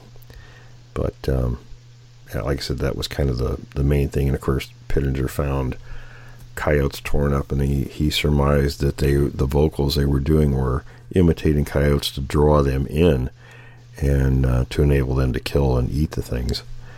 But uh, the majority of it was sightings in the area and footprint finds and uh, and the vocals. And didn't somebody record, or was that the uh, Snohomish? Somebody recorded something that was oh, yeah. pretty so one of the locals, one of the locals there, um, and I can't remember who it was off the top of my head, but they had, uh, you know, back in those days, we're talking. I think the recording was, geez, it was around 1973. I could be wrong in that, but I, I think that was about the time frame. Uh, I was there in '75, so the recording was made you know, a year or two or so before I went there with them. Um, so the uh, old old fashioned tape recorders where you pushed, you know, play and record and, and you record it. And the recording was inside of a house with all the doors and windows closed, and the creature they said was at least a quarter of a mile away, but it sounds like it's right outside the window. Yeah, and that's that's in and of itself pretty dramatic because the volume that made it through the distance and through the walls of the house and the Yeah. window. And it and for an untrained the untrained ear would say, "Oh, that's a coyote." It was a singular creature making these noises, and um, what they did to for comparison, because they said, "Well, people are going to say this," so they did uh, made a recording of coyotes that they knew were coyotes, and there was there were lots of coyotes in the area. Um, and what they did was interesting. They, you know, technology back then, they took a, a, a whole bunch of extension cords, and they they ran them out from the house, and put the tape recorder out there on a stump with the, the microphone hanging over, and let it record. and John Green gave me a copy years ago of uh, the comparison, and he had the Puyallup Screamer, and each of the vocals were uh, from start to finish. They were very clean, you know, um, not like the coyotes who were very yippy and barky and whiny sounding. Uh, and the other creature or the other vocal was, it was sound. The sound was similar, but it was you could tell it was different. If you'd listened to the two back and forth, you could clearly tell there were two different types of vocals going on there. You know, and coyotes, it doesn't take much to get those things to set them off, to get them going. No, it doesn't. Um, I remember, you know, well, I, I mean, I've heard them, you know, umpteen times, but I remember one time camping, and uh, about four in the morning, they're probably a hundred yards or a couple hundred yards from our camp, and they must have caught a rabbit or something because the, the the howling or the yipping went to you could tell they were snarling and tearing yeah. into something. Um, but yeah, it doesn't take much to set those guys off, and again, the volume, the power behind when you you know this and I know this that when you hear these things, even if it was a coyote, it, it's like a coyote with a pair of lungs that would you know power a, a locomotive. I mean, they're just Right? right. Yeah, they're very powerful. Um, and the other thing I want to say about that, or kind of comment, is the way the media treated this topic back then versus how it's treated today. Um, you know, it was taken seriously, and I find it interesting the fact that they reported it. Uh, you said what two two paper, at least two newspapers, right? Um, I what I we used to get the Tacoma News Tribune. That was sort of the major paper of the area, uh, and and the articles I saw were in that. Uh, I don't recall. I mean, they may have put them in other publications. I just don't know. Right. Okay. Um, but it's just interesting that, that they would, and I'm not sure that it would happen if it was uh, today.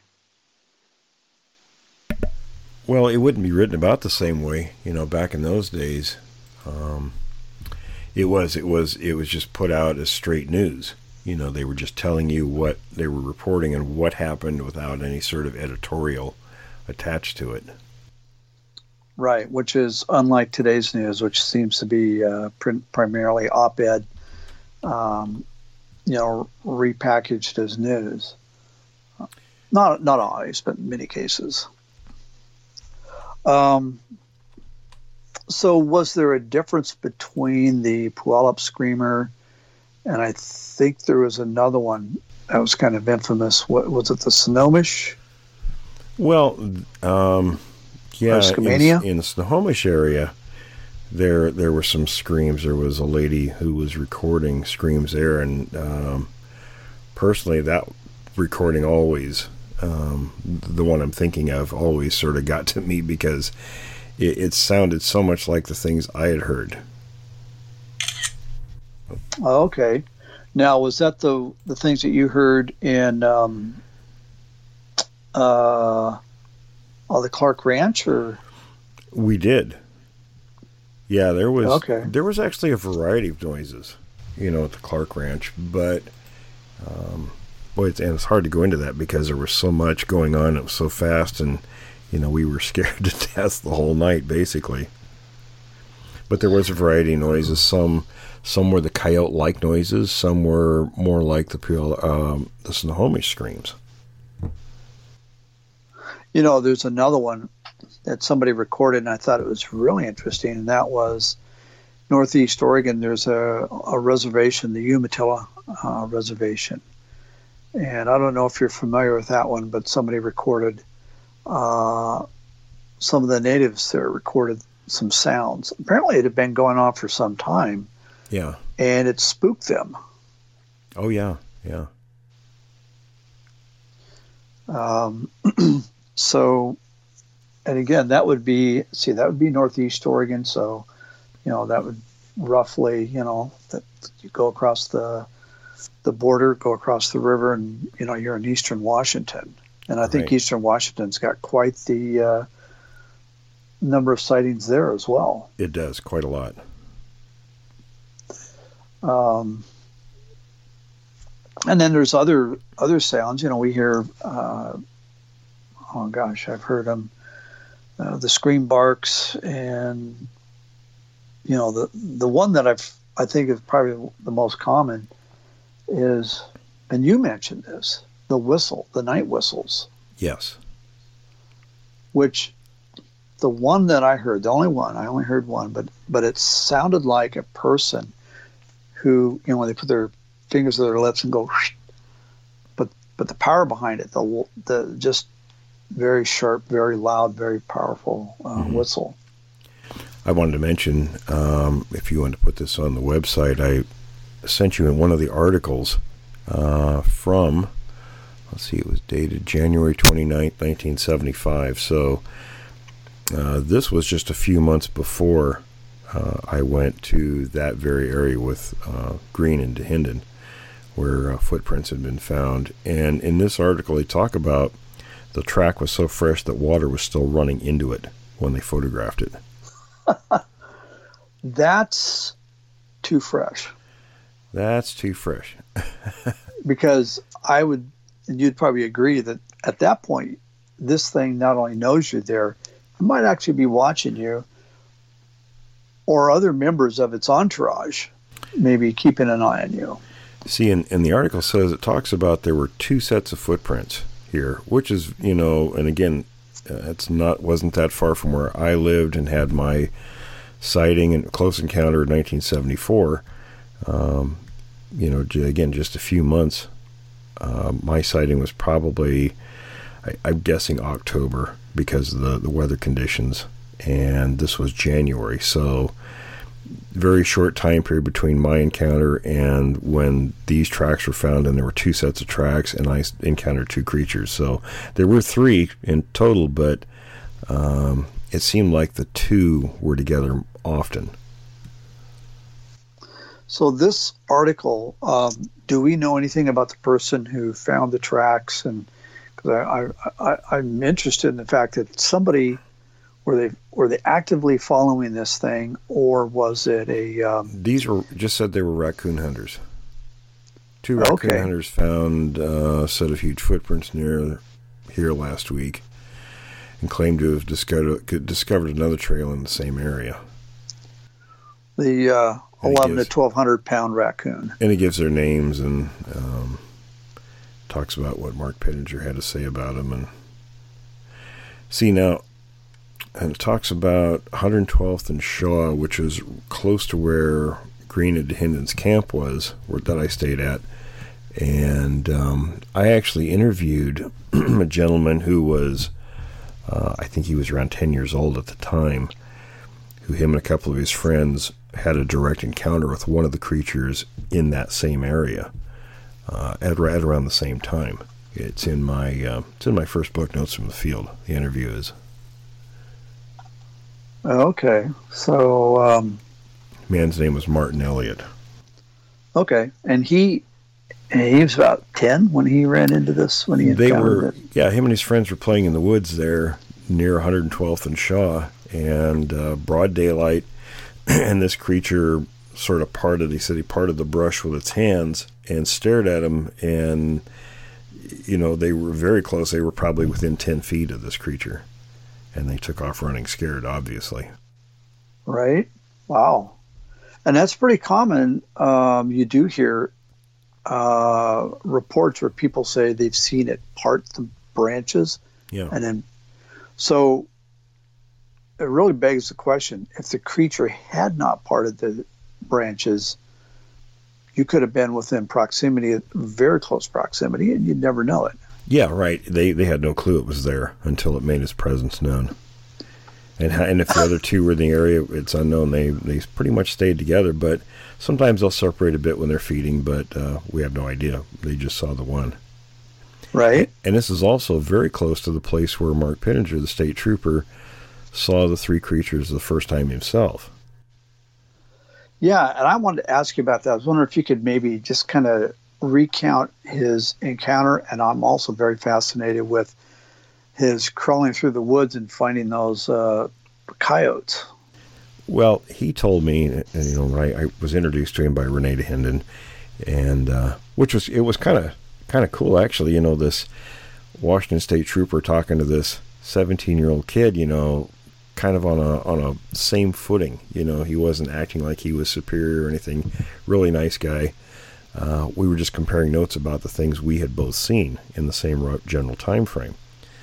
And he was telling me that he was sitting alongside the road. I, I think that was on uh, what was then 112th. It's I think it's a different name for that road now, but um, and back in those days, early 70s, you know, he was sitting with his his cruiser off the side of the road one evening with and he had his lights and engine running. And there was virtually no traffic in that area back at that time, especially at night.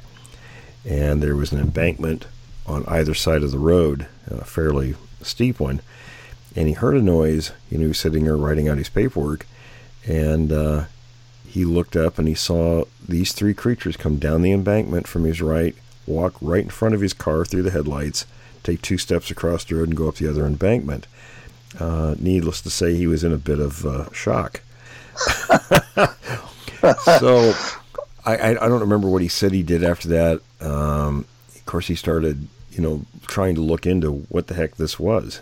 Um, you know, so when he, and this must have been after he was in touch with John Green, most likely, or, or the locals in the area who were seeing things. I, I don't remember how that all unfolded, but um, he said that one day he had his 30 out six and he was um, apparently off duty, so he was tracking these things. He'd found some prints and he was tracking them, all three of them. And he came upon some coyote corpses, a number of them.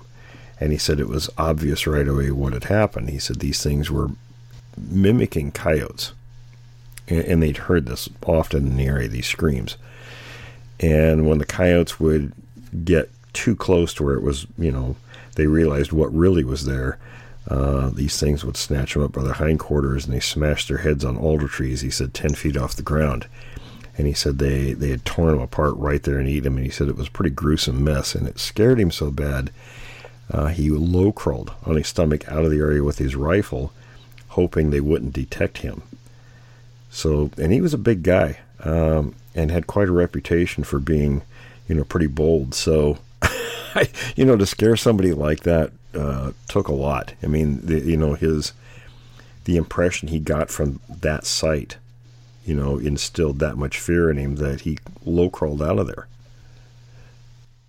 I can imagine. I mean, you know, if you you put yourself in that situation, you're like, my gosh, I could be grabbed by my legs and have my skull smashed against a tree. And, That's what he was afraid of. Yeah. Yeah. Um, well, and you sent me a picture some time ago that uh, somebody had submitted to you that was a deer hanging in a tree 15 feet up in the air. Yeah, right. Jeremiah sent me that from um, a contact he made in the Adirondacks in upper New York. And so this is a thing that they that these creatures do apparently. Now that one looked like it was more of a baiting situation. Yeah, and now that tree, it wasn't just a singular event. That same tree had been used on at least one other occasion with exactly the same thing in another deer that was hanging 11 feet up the tree. Oh, okay, okay. So that that was my guess. It was a baiting site. Well, and you know, we talked to that guy here in Oregon, Dalton, and he was, I, th- I think he talked about uh, going down a trail and seeing some fish hanging in a tree. Right, right. That didn't belong, you know, fish hanging in a tree. And he said it was in a very heavy, if I recall right, I think he said it was in a heavily canopied area. So, what? Baiting? Baiting for bear, maybe. Yeah, it could very well be, sure. I mean, lots of animals are going to come after the smell of fish. Yeah. Oh, yeah. And they're very pungent, and very, especially when they start to rot, they really sure. put out an odor. Um, yeah, he um, said he said by the appearance, and he's a pretty good outdoorsman, um, that they were not. It wasn't some accidental situation that they had been placed there. Yeah, and I can only imagine. You know, you're going to be very quizzical when you see that, and you're going to look at it. And you're going to be trying to in your mind establish how did this, how and why what what's the story here? How did this happen? Why did this happen? Yeah, exactly.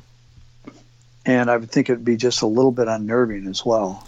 Uh, very much so yeah and and then you know i don't remember if that was before or after his encounter with the uh, creature but i don't recall would have to ask him yeah but that would that would be very very unnerving um, so we, yeah, it's it's these things do put uh, bait out, and you know that really speaks to their intelligence. It does, yes. Because I'm just trying to think. You know, I don't think bears. I don't think mountain lions. I don't think there's any other creature that uses baiting that I know of, anyway. No, that's uh, I think pretty much there may be some instances of it, um, but it's that's mostly a, a, a primate type thing. Human. Yeah. So abstract thinking and exactly and planning ahead. Um, I would just, say I would say not just a human attribute. It's it's a hominid attribute. Yes. Yeah, exactly. Because after all, that's what we're that's what our topic is, is is hominid, and there's a lot of, I guess, parallels to some extent between us and them, right. you know, as far as the thinking goes. Um, yeah, and what I really find interesting is their absolute aversion to humans, for the most part, with with those exceptions, you know, like the state trooper, where three of them ran and, or walked across his vehicle in the headlights. Well, they knew. Of course, they knew. Sure, they knew. And why they did that, we don't know. And right, it, it may not have been just pure accident or, well, we don't care. There may have been something more behind that because he didn't stick around long after that. right. I, you know, I wish I could have. I'd love to talk to a guy like that who especially in that time period, because there was no, you know, there really wasn't a whole lot of this um, culture or, you know, understanding of Bigfoot. It just wasn't out there. And back at that time, he caught a lot of flack over that. He knew what he saw, but he and, and was wanted to investigate it, but he still caught a lot of flack from his uh, peers. Right. Well, I can imagine. Sure. And, and so think about the shock value, the shock factor of that, and to be just, you know, like you say, completely out of his frame of reference. Oh, totally. And yeah. Yeah, you're in the WTF mode for on a scale of one to ten, you're at about a fifteen. Yeah. oh man. Um, yeah, so that was uh, I've always found that to be a, a real interesting encounter. And, you know, coming from a very credible source as well. Very much so, yeah. Um, so, all right. And just again, getting back to the, uh, the creatures, the different morphology, uh, it would be interesting to know that, you know, I asked about the, uh, the type fours, if, if their feet were, um, or if any of them could be distinguished one from another you know, we just don't know enough about that. But um, what do we know about the type threes uh, as far as areas where they're, you know, generally spotted, you know, uh, witness encounters, that sort of thing? Well, not a whole lot just yet. Now I'm I'm still waiting to be able to go talk to my source on that information, who has the information, but um, they inhabit mainly the Mississippi River drainage system. That's sort of their main area of, of occupation. Um, they they're very similar to the Type ones out here, like you see in the Patterson film. The main distinguishing feature is the simian face. You know the uh, more the baboon type protruding face. Uh, other than that, we don't know a great deal, at least not yet. Yeah, I think we did have one uh, we, one guest we've had on the show that I'm uh, James and Tammy and James. Didn't they see one of those, or was it a different one? I, I think that was more the type one because I don't remember them describing the face as being elongated like that. What they saw, they did see two different types, but the other type was the uh, the I guess they're described as more of the tall, lanky ones. Uh, they saw two of those, very ugly. They said in appearance. Uh, when they caught wind of the other type present, they made a quick about face and left the area. But now, what I was told was that variety is very, very aggressive. They're very nasty creatures, but apparently they didn't want to deal with the other type. Right, and uh, one of them uh, have a dis- uh, he said had a disgusted look on its face. That was the first individual, the the Patterson type, the Type One creature. Uh, yeah, he said it got a very had a very disgusted look on its face when the it either saw you know the other two or, or however it detected them. I think it was he said, he said it was sitting down. I'd have to go back. It was a long time ago and listen to that episode again where they described that. But um, and that was James and Tammy in Alabama, um, where it was sitting in the grass and and the other two came around into appearance there from some trees or, or what have you, and uh, it got a very disgusted look on its face, and then they caught wind of it and they made a hasty about face and left. Yeah, interesting. So they don't want to have an encounter. They don't want a confrontation because you know, again, it could be, uh, you know, in that world, it could be uh, fatal. even though they had larger numbers, I think the other two were apparently frightened of the other type. Oh, oh, so the Which- patty types were frightened of the type four. No, no, reverse. Oh, okay. The other two oh, were frightened okay. of the first individual, and of course, you know, being much bigger and stronger, I'm sure, uh, for good reason, they they made a hasty retreat. So there is some overlap with the different overlap. types. Oh yeah, yeah. Well, that brings up another question, and that is uh, you've mentioned that uh, generally speaking, the creatures will spend um, what seven to fourteen days in an area, and then this is now that we're talking about the Northwest, maybe even just Washington, but they'll spend that time period in an area, and then they'll move on to another area and on to another one. Yeah, they, they rotate their feeding areas throughout their ranges throughout the year.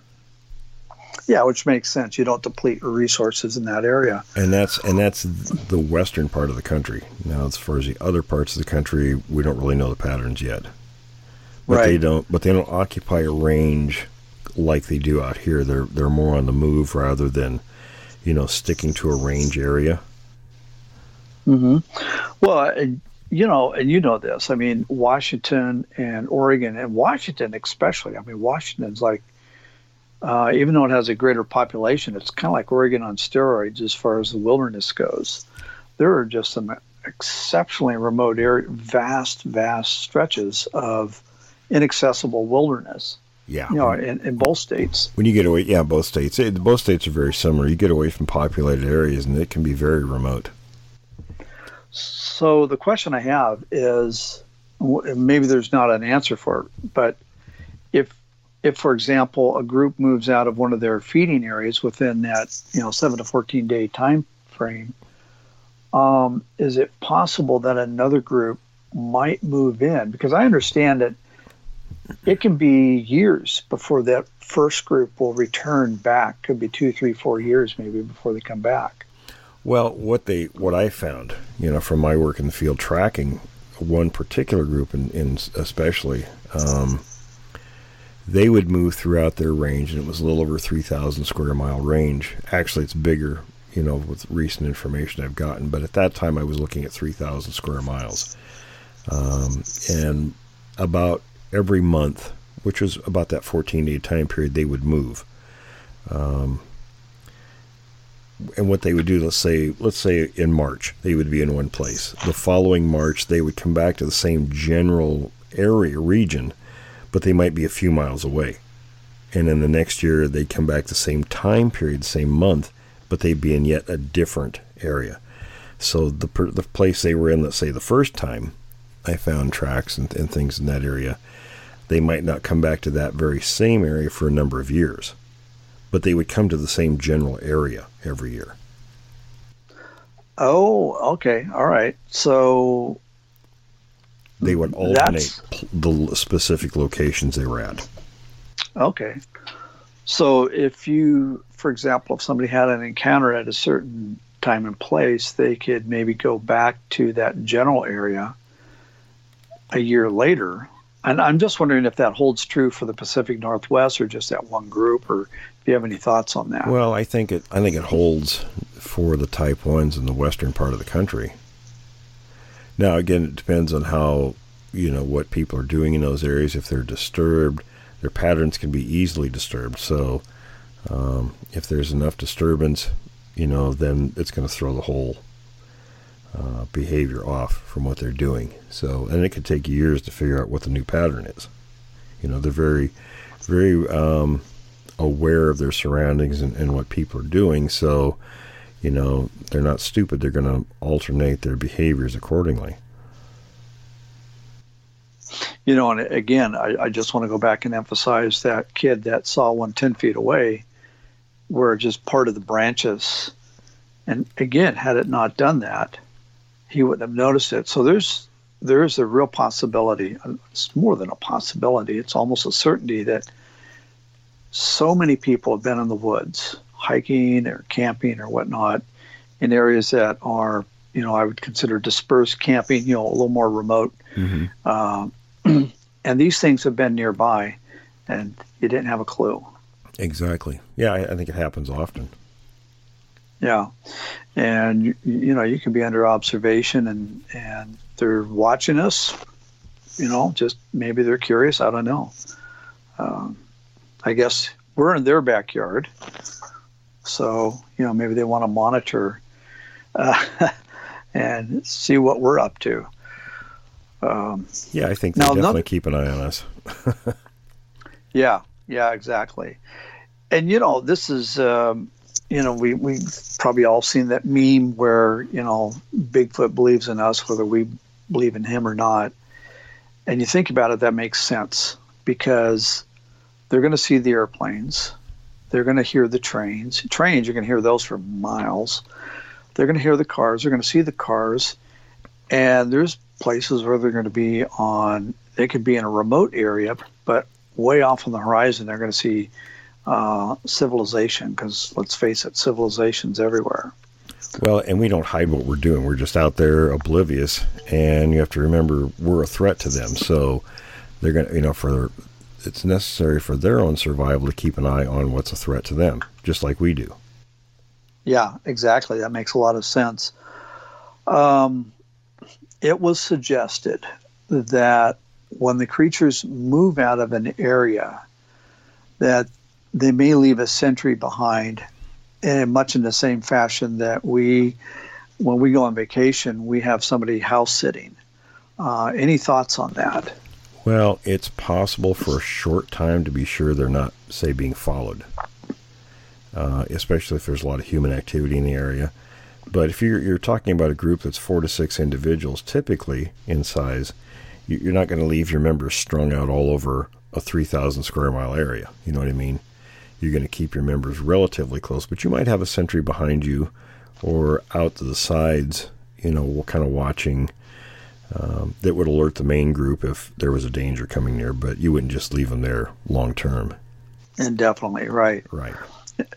And I wonder if that might not be not exclusive, not not the sole time they would do this, but um, the one that is left behind, uh, it could be a circumstance where they, we, you know, we talk about the tree breaks. Mm-hmm. It would know, okay, you're going to find the rest of the family or the group or whatever. You follow those tree breaks, and and that's where we're at.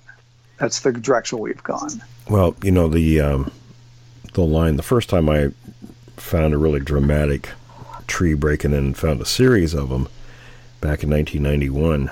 Um, and Lisa that we had on, she found the very same thing where she's at, um, and documented it much the same way I did. Uh, and I was told by my one of my uh, native buddies that he kind of chuckled and he says, "Oh, you found this finally."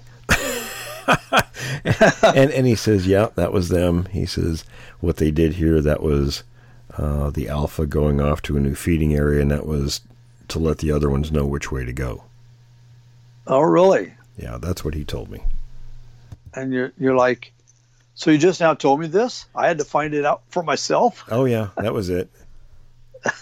You, you know, René, the, René was the same way. He wouldn't tell me things very often, very seldom. He'd want me to go out and kind of figure things out for myself. Then he would come back, you know, and compare notes. But because it'd be nice to know what else do you know that you haven't mentioned. Yep, right. I'd like to know. uh, yeah, uh, very interesting. So, okay, so when they leave an area, they're, you know, it's it's possibility that for temporarily they're they're leaving a uh, sentry to behind, sentry behind, and uh, a good reason for that could be to make sure they're not followed. Yeah, I, and I would think it'd be a relatively short time period. You know, when you think about it, um, of all the other, amongst all the other reasons that these creatures, for the most part, tend to avoid humans, I can't help but wondering if they don't know. They're smart enough; they would realize this.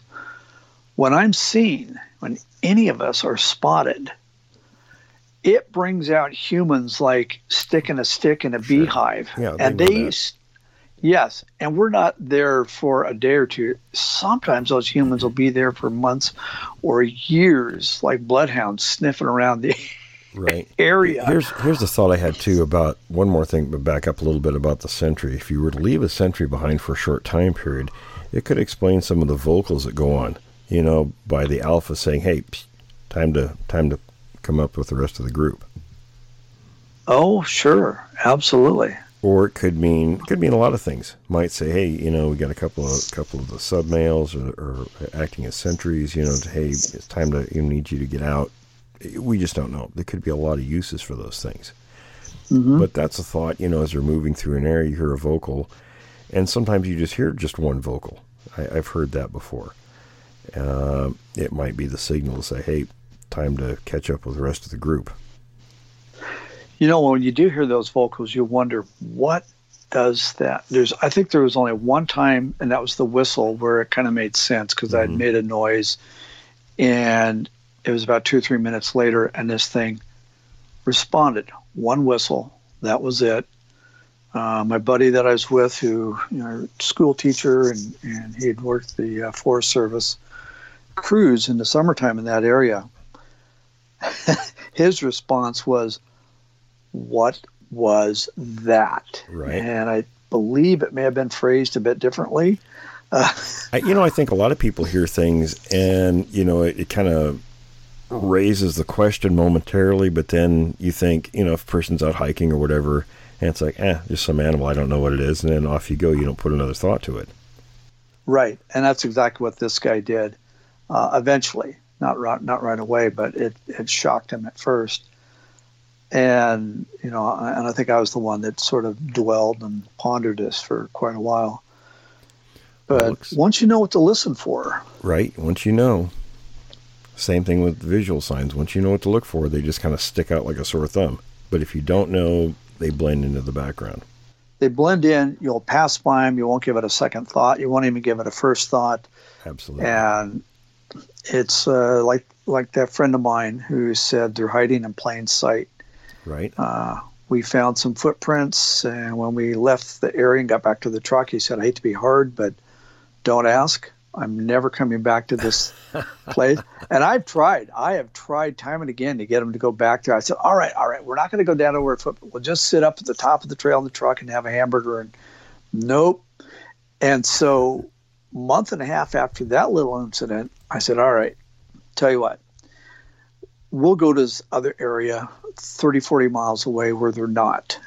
and I told right. you about that. And they were there in droves.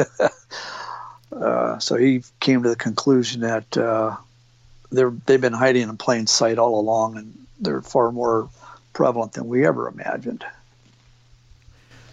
Absolutely. Well, listen, we're out of time for this segment, folks. Stay tuned for the third segment. We're still using some of the recaps of Jim's reading uh, but they're always interesting, and, and we're still working on getting readers. So, folks, stay tuned for that.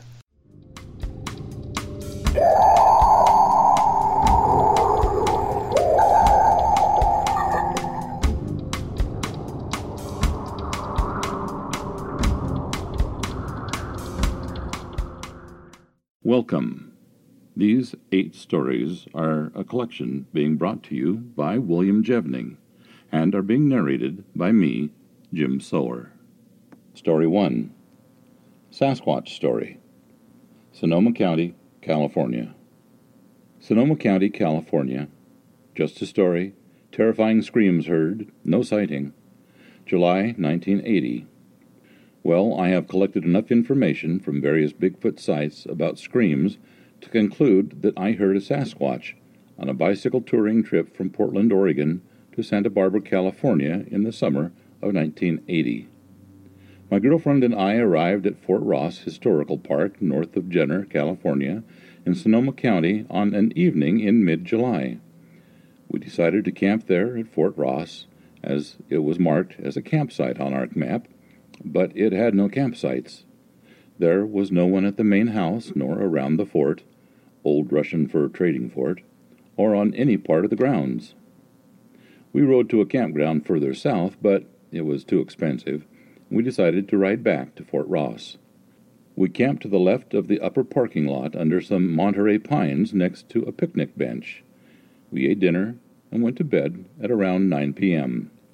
At approximately 1 a.m., a scream 20 feet to the left of the tent, our heads were facing the ocean, a blood curdling scream of various sounds in succession that lasted at least nine seconds. It frightened me to my bone marrow. I froze in fear, knowing that whatever made the sound was huge. It was so close I could hear the tremor in its throat. Since I'm a musician, I realize how much force it takes to make a sound that loud. I've also been camping all my life and have heard various animals, but this was different. I have been told it was a bear or a mountain lion, but I don't think so. Anyway, my girlfriend said in a whisper, What the frick was that? I started to reach for a flashlight, and her hand grabbed my wrist with a vice like pressure so I didn't move. We remained frozen, listening to every little noise for an hour. Incidentally, there were sheep running free everywhere, going ba ba, and they didn't stop making noise when the scream occurred. Finally, my girlfriend fell asleep, and I remained on guard with my hands hovering around the tent pole to use as a weapon, thinking that at any moment it would stick its fanged head into our tent. At around 2:30 a.m., I guess, I heard another scream down by the fort in the lower parking area. I figured it wasn't coming back, so I fell asleep. It didn't occur to me the next morning that it was a Sasquatch, so I didn't look for footprints nor did I hear it walking the night before. This is the end of story one. Story number two. A story from Tehama County, California. Summer 1977, 12 o'clock a.m. No sighting, just an odd occurrence. Nearest town, Chester, Highway 36 at Lost Creek Road. Willow Springs Campground in the Mount Lassen National Forest. Directions Take Highway 36 out of Red Bluff, then Wilson Lake Road to First Right. The road number is 29 North 18. It leads right into Willow Springs Campground, Lassen National Forest at 530 595 4444. My grandpa, my uncle, and I had been working in the area picking up sugar pine and digger pine cones for about three days or so, and had planned on being there for around a week. We were camped in a lower campsite in this campground, just off the main cinder road coming by the camping area. I remember the camp was right next to a creek, and each night we would hear the deer coming down to the creek to water, and would occasionally shine our flashlights and see them drinking. One particular night, we were sitting around relaxing, and I commented that it was strange that we didn't hear any deer in the creek. In fact, I don't recall even hearing any crickets or any of the usual nighttime noises. There was a group of people camped above us about 100 yards or so up the hill, and they hadn't been there camping as long as we had. The three of us could hear the people in the camp talking and such. Then it was quiet. Suddenly, someone in the upper camp shouted, Hey! Then some loud talking, and then this growl, scream noise. It was very loud and sounded as if it came from a fairly large animal. My uncle and I looked at each other, asking each other what the heck that noise was. And we looked at my grandpa, who was smiling and chuckling, which I found to be very odd unless it was to cover up being frightened himself. My grandpa was a retired logger from Oregon. My uncle had also spent considerable time in the woods, working as well as hunting most of his life.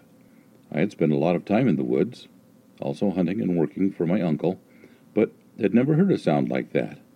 Nor had the rest of us.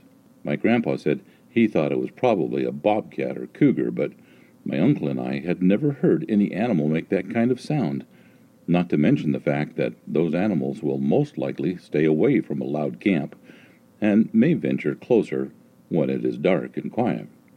Anyway, while we were wondering what the first noise was, there began a lot of hollering and another loud growl scream from the upper camp.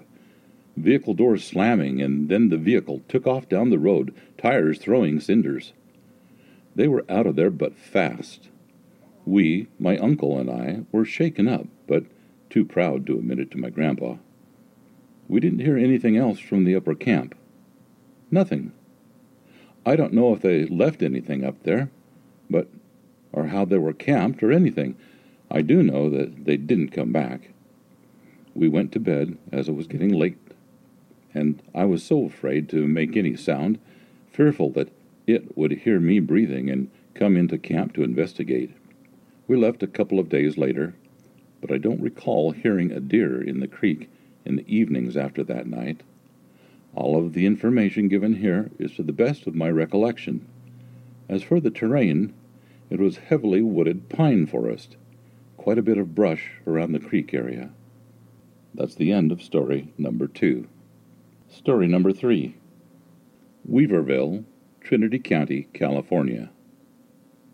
A young grocery clerk in Weaverville, Trinity County, took me to a point at which he came upon a light colored Sasquatch during the winter of 1994. It was not far from Big Bar Ranger Station, where he and his girlfriend used to park and neck after work. Engaged in some heavy petting, they were interrupted by the rocking motion of his Chevy Camaro. They looked around, thinking it was one of their friends or other kids screwing around with them, but the windows were pretty fogged up. There was little visibility. Determined to confront the intruder, the young fellow bounced out of the Camaro, screaming, Knock it off! in a most assertive tone, only to find himself face to face in the pitch dark with a hulking figure he described as a bit taller than he was. Stunned, the kid backed up into the open car door, unable to move. He said the Bigfoot, with his left fist, wailed on the roof of his Camaro, beating it at least three times, but barely denting it. I heard it breathing, Man, I'm telling you, it was alive. Scary, blankety blank. I heard it breathe. The informant called to his girlfriend inside the car, in what she later described as three octaves higher than his usual voice, telling her to lay on the horn. Upon hearing the sound of the horn, the Sasquatch sidestepped, backing away from the car, and stared at the kid.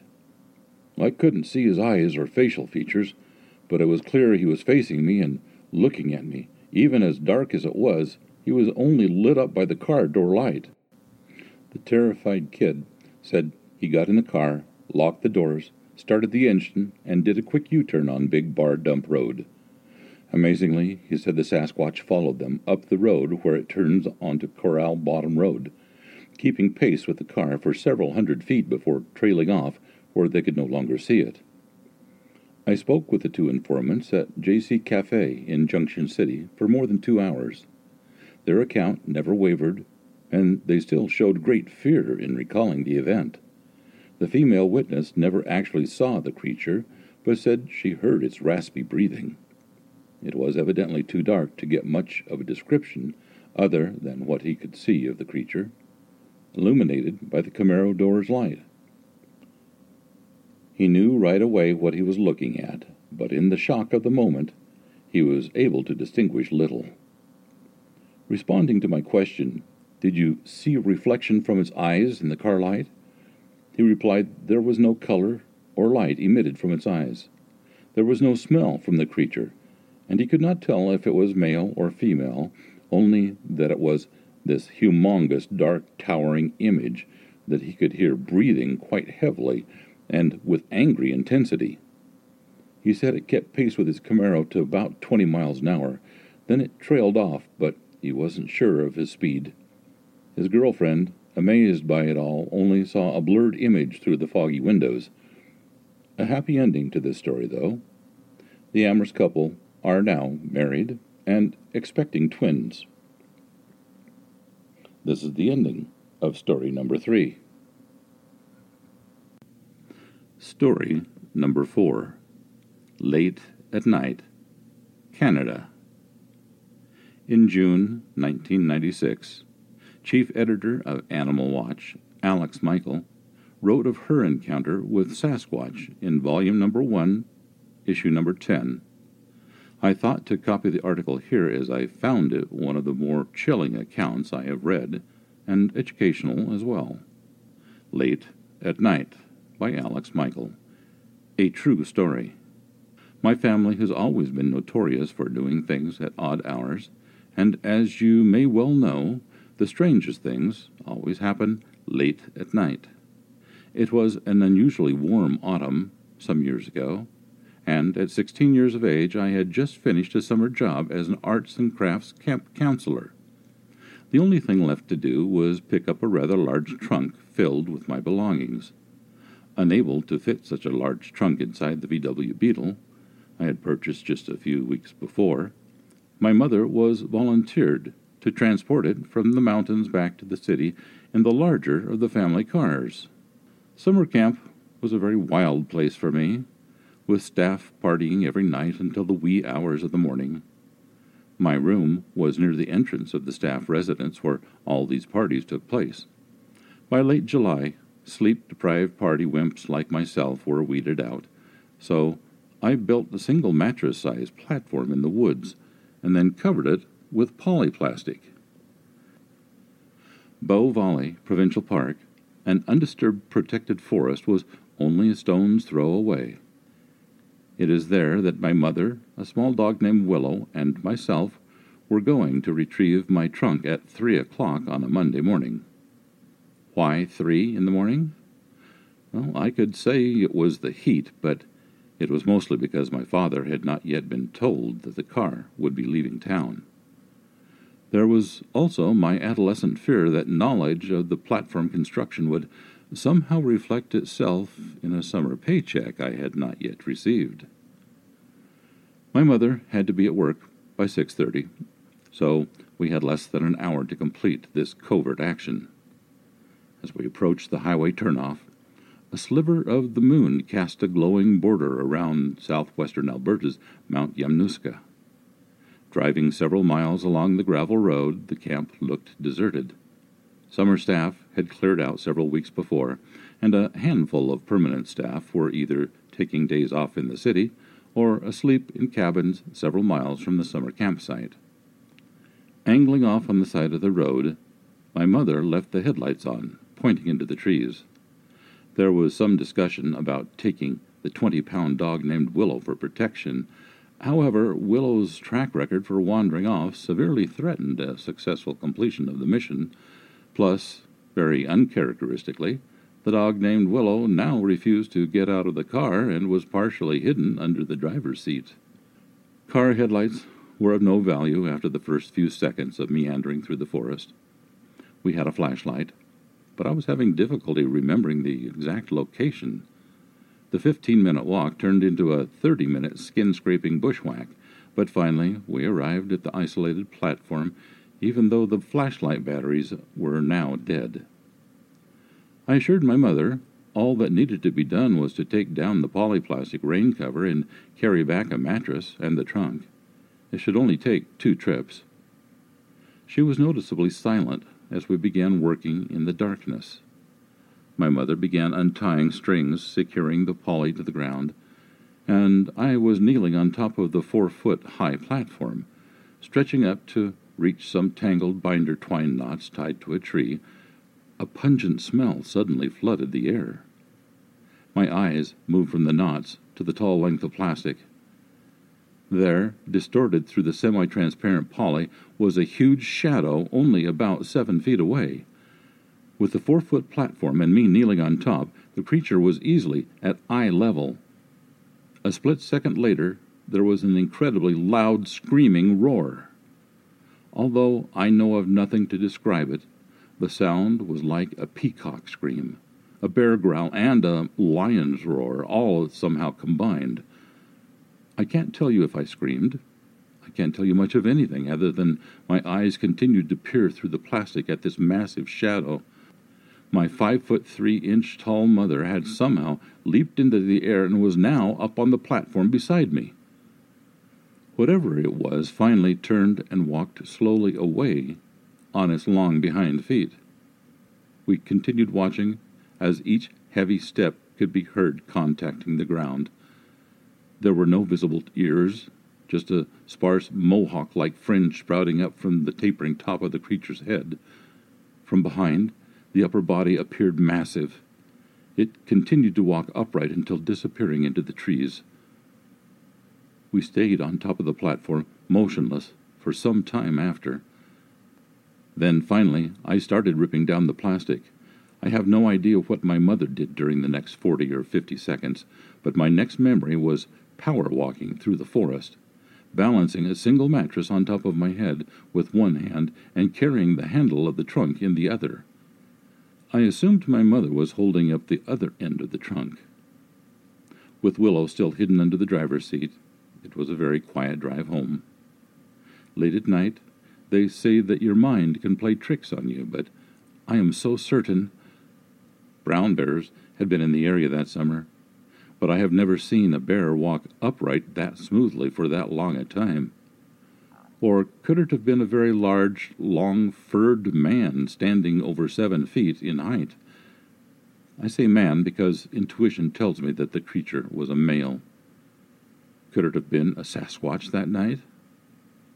I will never really know for sure, but you can bet that I will keep telling the story as if it were.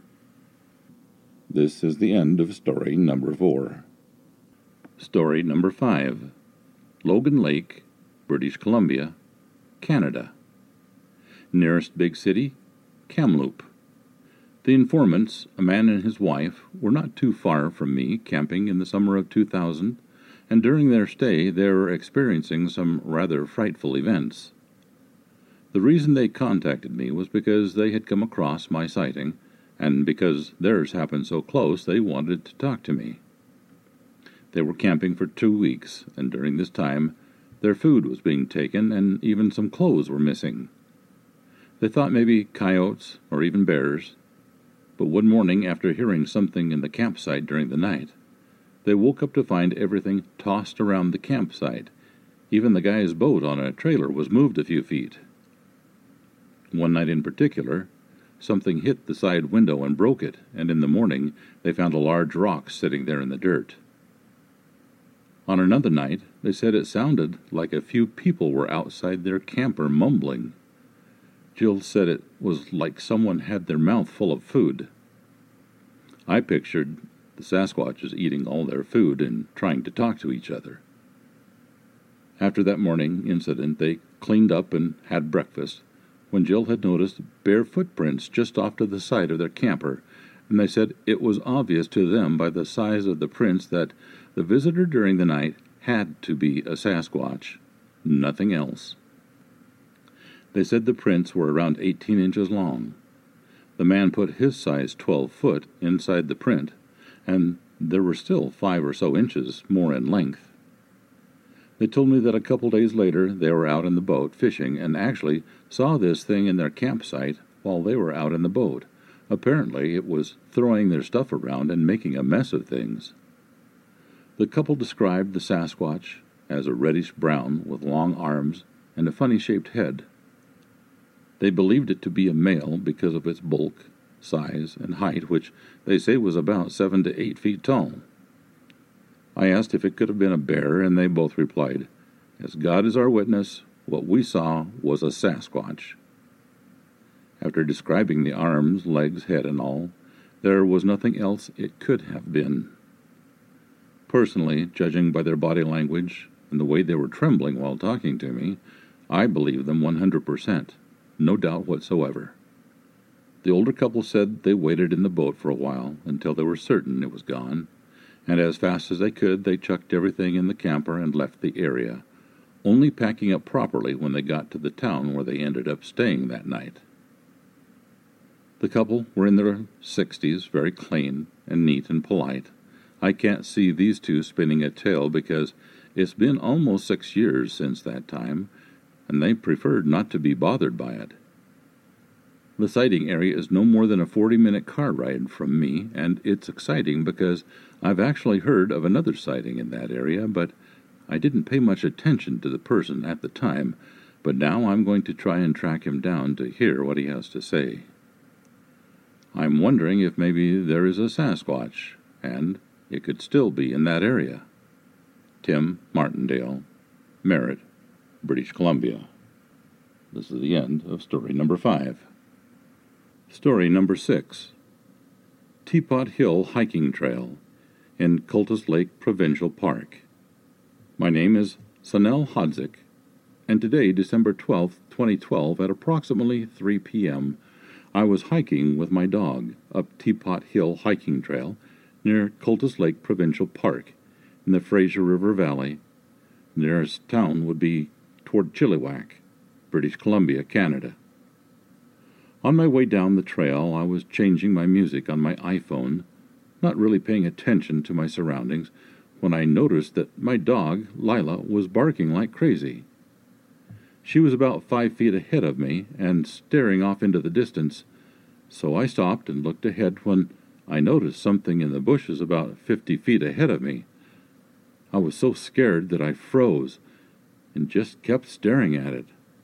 After about a ten second stare down, I switched my camera on and quickly took a picture. Meanwhile, my dog is still barking like crazy.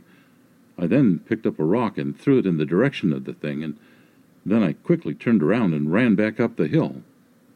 I waited about until I saw someone else coming down the hill, and I followed him closely behind all the way down. So uh, I do believe I saw the Sasquatch or Bigfoot that day. If I could describe it, I would say he was about eight to nine feet tall, very hairy and big. His skin color was brownish. His face was something like a monkey or ape. I took it with a full zoom on my iPhone 4. He was about 50 yards away from me. He's in the middle rightish of the picture. Only thing I noticed really was how he was standing, looking at me. It had a long face, with bigger forehead with long hair starting from about the top of its head. Sanel Hodzik, Chilliwack, British Columbia. That is the end of story number six. Story number seven. Letter from El Paso County, Colorado Springs, Colorado. Summer, 1991. To whom it may concern. After reading some of your stories regarding Bigfoot, I thought I would add something I have kept rather a secret for quite some years. I was a cadet at the U.S. Air Force Academy in Colorado Springs, Colorado, back in the summer of 1991. I had been at the academy for only a few weeks and was finishing up basic training when it happened. Now, the academy itself sits on the foothills of the Colorado Rocky Mountains. Basically, I could step out of the cadet area and I would be standing in the mountains. There's plenty of brush, trees, and so on to conceal just about anyone of anything you want back there. Anyhow, one night, about 9 p.m., my roommate and I were laying in bed chatting about our upcoming campout in Jacks Valley, an area just beside the academy where we did a lot of field training, when we heard what sounded like a woman screaming her head off. It was absolutely horrific to hear. What was most interesting was that prior to the blood curdling noise, we could hear the other cadets in their rooms talking and joking. The campus was basically shut down for the night, and everyone was getting ready for the next day. I remember the ambient noise being rather loud. Then this scream came. All of a sudden, you could have heard a pin drop, it was so quiet. I turned and asked my roommate if he heard what I and everyone else had just heard. I know, what a dumb question. He looks at me and says, Oh, yeah, that's the local Bigfoot. I couldn't believe it, but of course, I heard it. He then proceeds to tell me about a buddy of his who saw a big hairy human drinking at a local lake. When it saw his friend watching it, it stood up, turned away, and walked into the forest. Of course, the next week in Jacks Valley, for me, was a very nervous affair. I was more worried about getting up at night and walking to the latrine by myself than I was running the assault course. Well, I just thought I'd add my two cents worth. Please withhold printing my name from this email if you decide to post it. Thank you. That's the end of story number seven. Story number eight Lake Christie, Ottawa, Ontario, Canada. My story. I don't even know where to begin. To this day, even the thought of what I am about to tell you makes every hair on my body stand up and brings tears to my eyes. Why the tears? I don't know, but they are genuine. I have never discussed this with anyone, and hadn't planned to, but after stumbling across your site, I think I've had a change of heart. I live in Ontario, Canada. It is probably for this reason that I have never said anything until now to my knowledge, almost all Sasquatch sightings are along the west coast on the continent and along the Rocky Mountains. I don't know how many sightings have been recorded this far east, but I know what I saw and heard on a few separate occasions. I used to work at a scout camp in northeastern Ontario. It is in a very remote location, nearly an hour's drive from any civilization, and, one of the only true scout camps in all of Canada. It is surrounded by lakes and large hills of dense forest on all sides, and there are a few cottages scattered here and there around the main lake and camp that it's stationed on. Lake Christie, if I remember correctly. Although I live far away from this place, I worked there every summer from 1996 to 1999. My first experience happened in 1996. I was 16 years old. As a counselor, every two weeks we were moved around and put in charge of different Scout and Cub Scout groups. I guess so everyone gets a chance to work with groups of all ages. On this particular rotation, I was working with one of the senior Scout groups at the camp. As part of their last week there, they had to partake in what was called a solo night.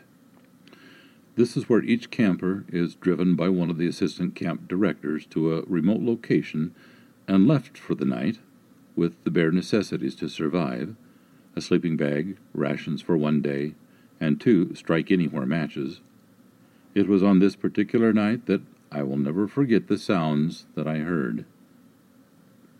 It was late at night in August.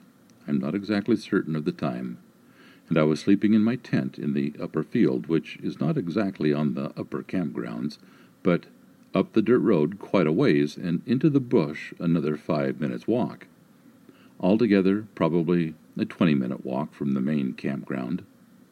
In the middle of my slumber, I was suddenly awakened by a loud, deep shrieking, squealing sound that I had never heard before. I sat up in my tent, alarmed and uncertain of what I had heard. I thought maybe it was one of my colleagues playing a trick on me and the other two counselors who were camped up there alone for the night, or one of the other two for that matter. This being a camp full of staff who are well known for their pranks, I wouldn't have put it past them. Then I heard the noise again. It was even louder. At first I thought it was a skunk being attacked by coyotes or something. I have heard that sound before and witnessed it. For those who don't know, skunks actually make a sort of shrieking, squealing sound when being mauled to death. I saw it firsthand, but that is another story altogether. Editor's note. All Mustelidae, such as wolverines, weasels, badgers, civet cats, skunks, and otters, etc., emit a loud to groaning squeal or high rolling shriek, often sounding like a woman in hopeless distress when caught by predators or in iron set traps. The sound can be very loud and unnerving, even from a wounded rabbit. However, the sound was much deeper. Then, just as it had come, the sound stopped. I lay awake for the rest of the night, barely moving a muscle. When morning came and the sun was bright enough, I slowly came out of my tent and walked to the main campground for breakfast. A few minutes later, the other two counselors came down to the main camp and gave me a mysterious glance. Then one of them approached and asked me, Was that you making all that racket last night? You scared poor Dave half to death. I just looked at him and said, What racket? with a stone cold look. He gave me a knowing look and walked away. We never discussed it after that, and no one mentioned pulling a prank on me or the other two that night. Sooner or later, everyone owned up to their pranks, but no one even mentioned this one at all. It was not until months later that I realized what I may have heard. I was watching a documentary on TV about Bigfoot, and a crew hunting the evasive being had recorded what they thought were mating calls of the mysterious creature. When I heard the sounds of the recording come from the TV, the memories of that night came back to me. I quickly sat up, eyes glued to the screen, and the hairs on my neck stood up again. It sounded almost identical. I couldn't believe what I was hearing. Again. My next encounter was two years later, 1998, in August again. It was late August, and there were no more cubs for the remainder of the summer, so the designated Cub Field and its cabins were vacant. So, not having much to do and no kids to watch, I decided to sleep in the Cub Field with the rest of the staff who had no children to take care of. The Cub Field is exactly that. It is a large clearing in the middle of dense forest, up yet another hill. It is probably 150 yards wide and probably 200 to 250 yards long, with a row of small cabins on either side. While I laid in bed in one of the cabins, I woke a little after 12 o'clock a.m. I don't know why, but I was just suddenly awake. In the distance, I heard what I thought was howling, but I wasn't exactly sure. It sounded kind of muffled, but I was used to that sort of thing. I looked over at one of the other counselors staying in my cabin that night, and he was fast asleep. Then, out of nowhere, I heard what I thought was someone running right by my cabin. The steps were heavy and quick. I shot out of bed, grabbing my flashlight, wondering who was running around at this hour, since everyone was supposed to be in bed hours ago. I swung the door of the cabin open and shone my flashlight in the field. I couldn't believe what I saw next. About forty feet away, diagonally from me, I saw a large, hairy creature walking across the field very swiftly. I stood there in shock, wondering what my eyes were seeing. This thing was absolutely enormous. At first I thought it might be a bear, but then realized something. It was walking upright, on two legs. It was very tall, bulky, and had dark brown hair covering its entire body. Then, as if noticing my flashlight, it stopped, turned, and looked at me. I could see the yellow reflection of its eyes and its face. The face seemed to be almost half human, half ape like, having little hair on its face, but the skin was almost the same color as its hair, a sort of light brownish color. It stood there, looking at me, and I at it, for what seemed like an eternity, but was probably more like a few seconds. I wanted to scream. I wanted to wake up the others, but I was frozen. I was caught up in the phenomena that I was seeing and couldn't move. That's when I noticed the smell. It was such a rancid odor, I had to plug my nose to save from puking. Then the creature turned and began to continue its swift movement across the field, and in a matter of seconds it was across the field, walked between two cabins, and into the dense forest. It was when it walked between the two cabins that I realized how tall this being was.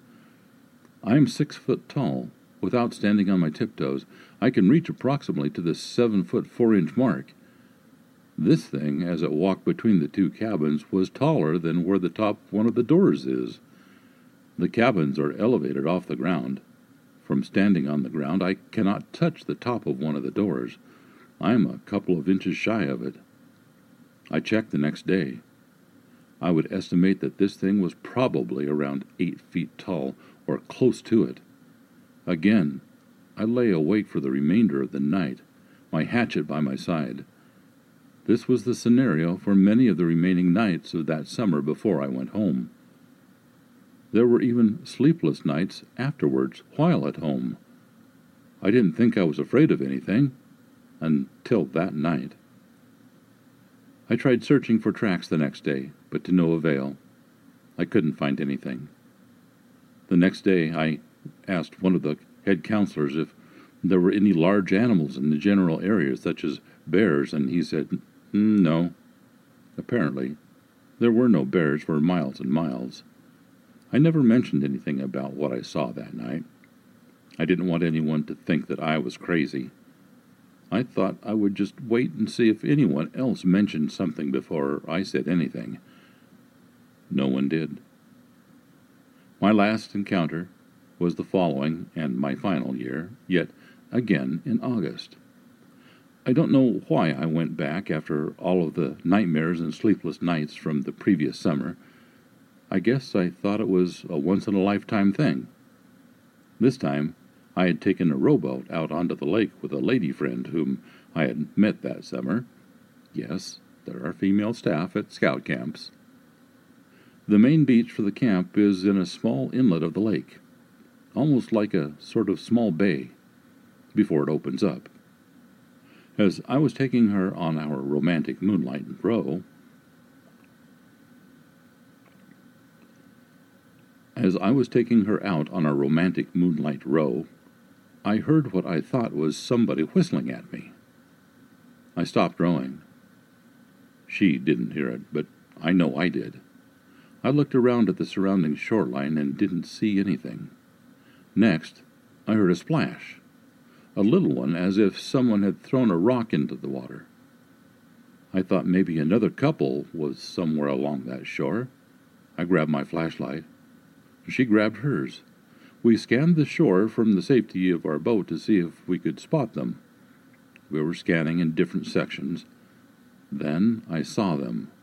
Those eyes. The yellow reflection.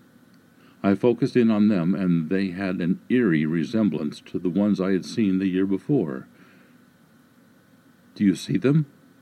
I heard her ask. Without looking away, I said, No. You? No, she replied. What is that? referring to the eyes caught in my light. A deer? she asked. Yeah, probably, I said. But I knew better. Then the eyes were gone. We then agreed that there was probably another couple out there, and we didn't want to get busy in front of other people, so I turned the boat around and we went back to the camp. I have kept these secrets with me for five plus years now. This is one thing I can honestly say I haven't told a single soul until now.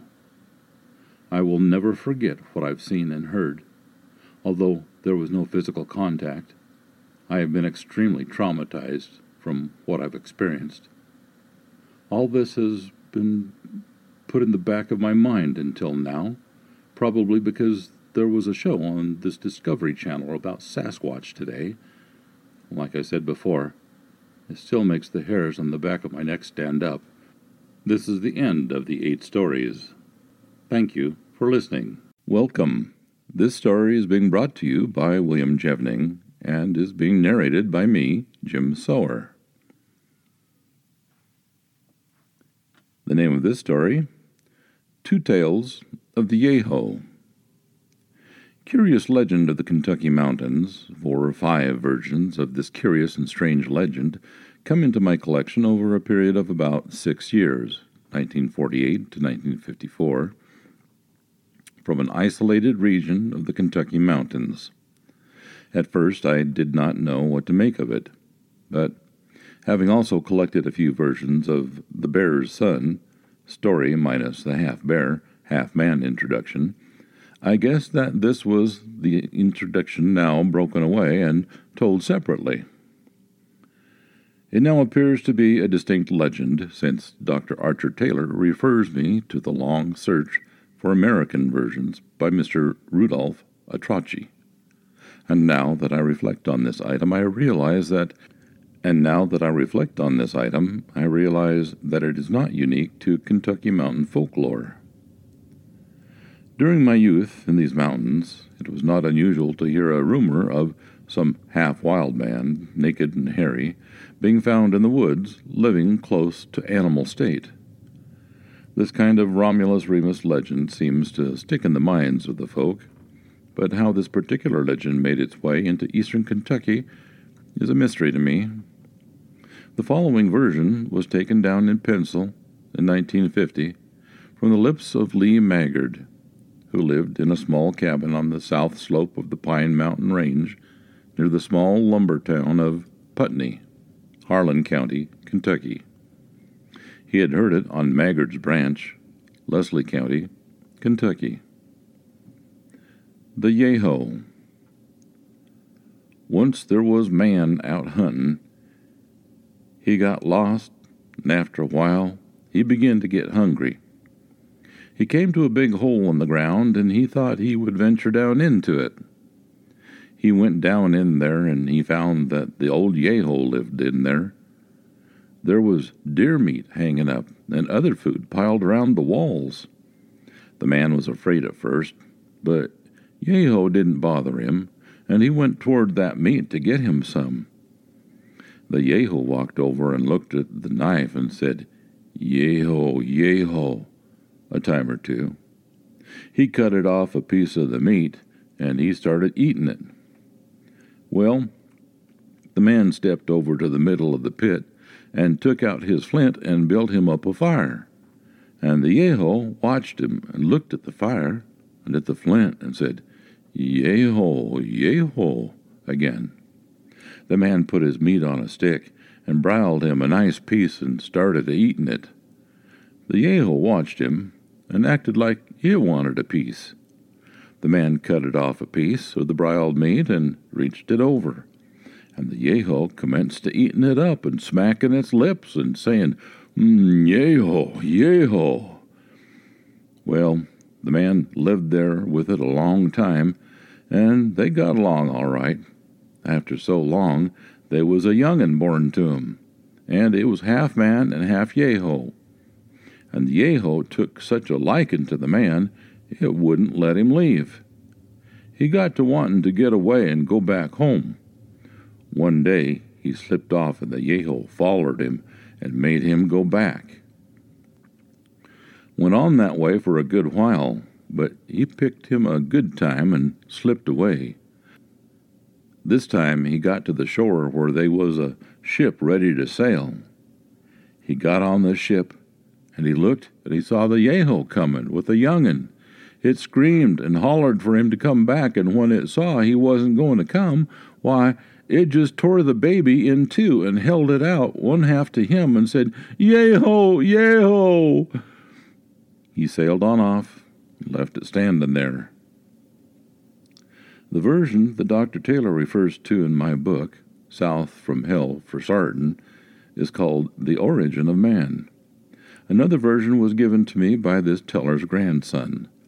It has the same title and contents, except that the Yeho has six children and tears them all in two and throws them after the embarked man. Another text, similar to the one given above, was accidentally erased from my tapes. The following text was recorded from Joe Couch, Appalachia, Virginia, in 1954. He had heard it from his people while he lived in Perry County, Kentucky. The Hairy Woman. One time I was prowling in the wilderness, wandering about, kindly got lost, and so weak and hungry I couldn't go. When it began to get cool, I found a big cave and crawled back in there to get warm. Crawled back in and come upon a leaf bed, I dozed off to sleep. I heard an awful racket coming into that cave, and something come in and crawled right over me and laid down like a big old bear. It was a hairy thing, and when it laid down, it went chomp, chomp, a chawing on something. I thought to myself, I'll see what it is and find out what it's eating. I reached over, and a hairy like woman was there eating chestnuts. Had about a half a bushel there. I got me a big handful of them and went to chewing on them too. Well, in a few minutes she handed me over another big handful, and I eat chestnuts until I was kindly full and wasn't hungry any more. Directly she got up and took off and out of sight. Well, I stayed on there till next morning, and she come in with a young deer. Brought it in, and with her big long fingernails she ripped its hide and skinned it, and then she sliced the good lean meat and handed me a bite to eat. I kindly slipped it behind me, afraid to eat it raw and afraid not to eat it, being she give it to me. She'd cut off big pieces of deer meat and eat it raw. Well, I laid back, and the other pieces she give me over as she eaten hers. She was going to see that I didn't starve. When she got gone again, I built up a little fire and broiled my meat. After being hungry for two or three days, it was good cooked. Yes, buddy. She come in while I had a fire She come in while I had my fire built, broiling my meat, and she run right into that fire. She couldn't understand because it kindly burnt her a little. She jumped back and looked at me like she was going to run through me. I said, Uh oh, I'm going to get in trouble now. Well, it was cold and bad out, so I just stayed another night with her. She was a woman, but was right hairy all over. After several days, I learned her how to broil meat, and that fire would burn her. She got shy at the fire, and got so she liked briled meat and wouldn't eat it raw any more. We went on through the winter that way. She would go out carrying deer and bear. So I lived there about two years, and when we had a little kid, one side of it was hairy, and the other side was slick. I took a notion I'd leave there and go back home. I began to build me a boat to go away across the lake in. One time after I had left, I took a notion I'd slip back and see what she was doing. I went out to the edge of the cliff and looked down into the mountain, and it looked like two or three dozen of hairy people coming up the hill. They were all pressing her, and she would push them back. They wanted to come on up and come in. I was scared to death, afraid they was going to kill me. She made them go back and wouldn't let them come up and interfere. Well, I took a notion to leave one day when my boat was ready. I told her one day I was going to leave. She followed me down to my boat and watched me get ready to go away. She was crying, wanting me to stay. I said, No, I'm tired of the jungles. I'm going back to civilization again, going back. When she knowed she wasn't going to keep me there, she just grabbed the little un and tore it right open with her nails, throwed me the hairy part, and she kept the slick side. That's the end of that story. This is the end of the story. Thank you for listening. Thanks for listening to this episode of Creek Devil. If you or anyone you know has had an encounter with these creatures, please contact us at williamjevning at yahoo.com. That's William, J E V N I N G, at yahoo.com. All communication is confidential. Join us for another program next week. And until then, keep your eyes open out there.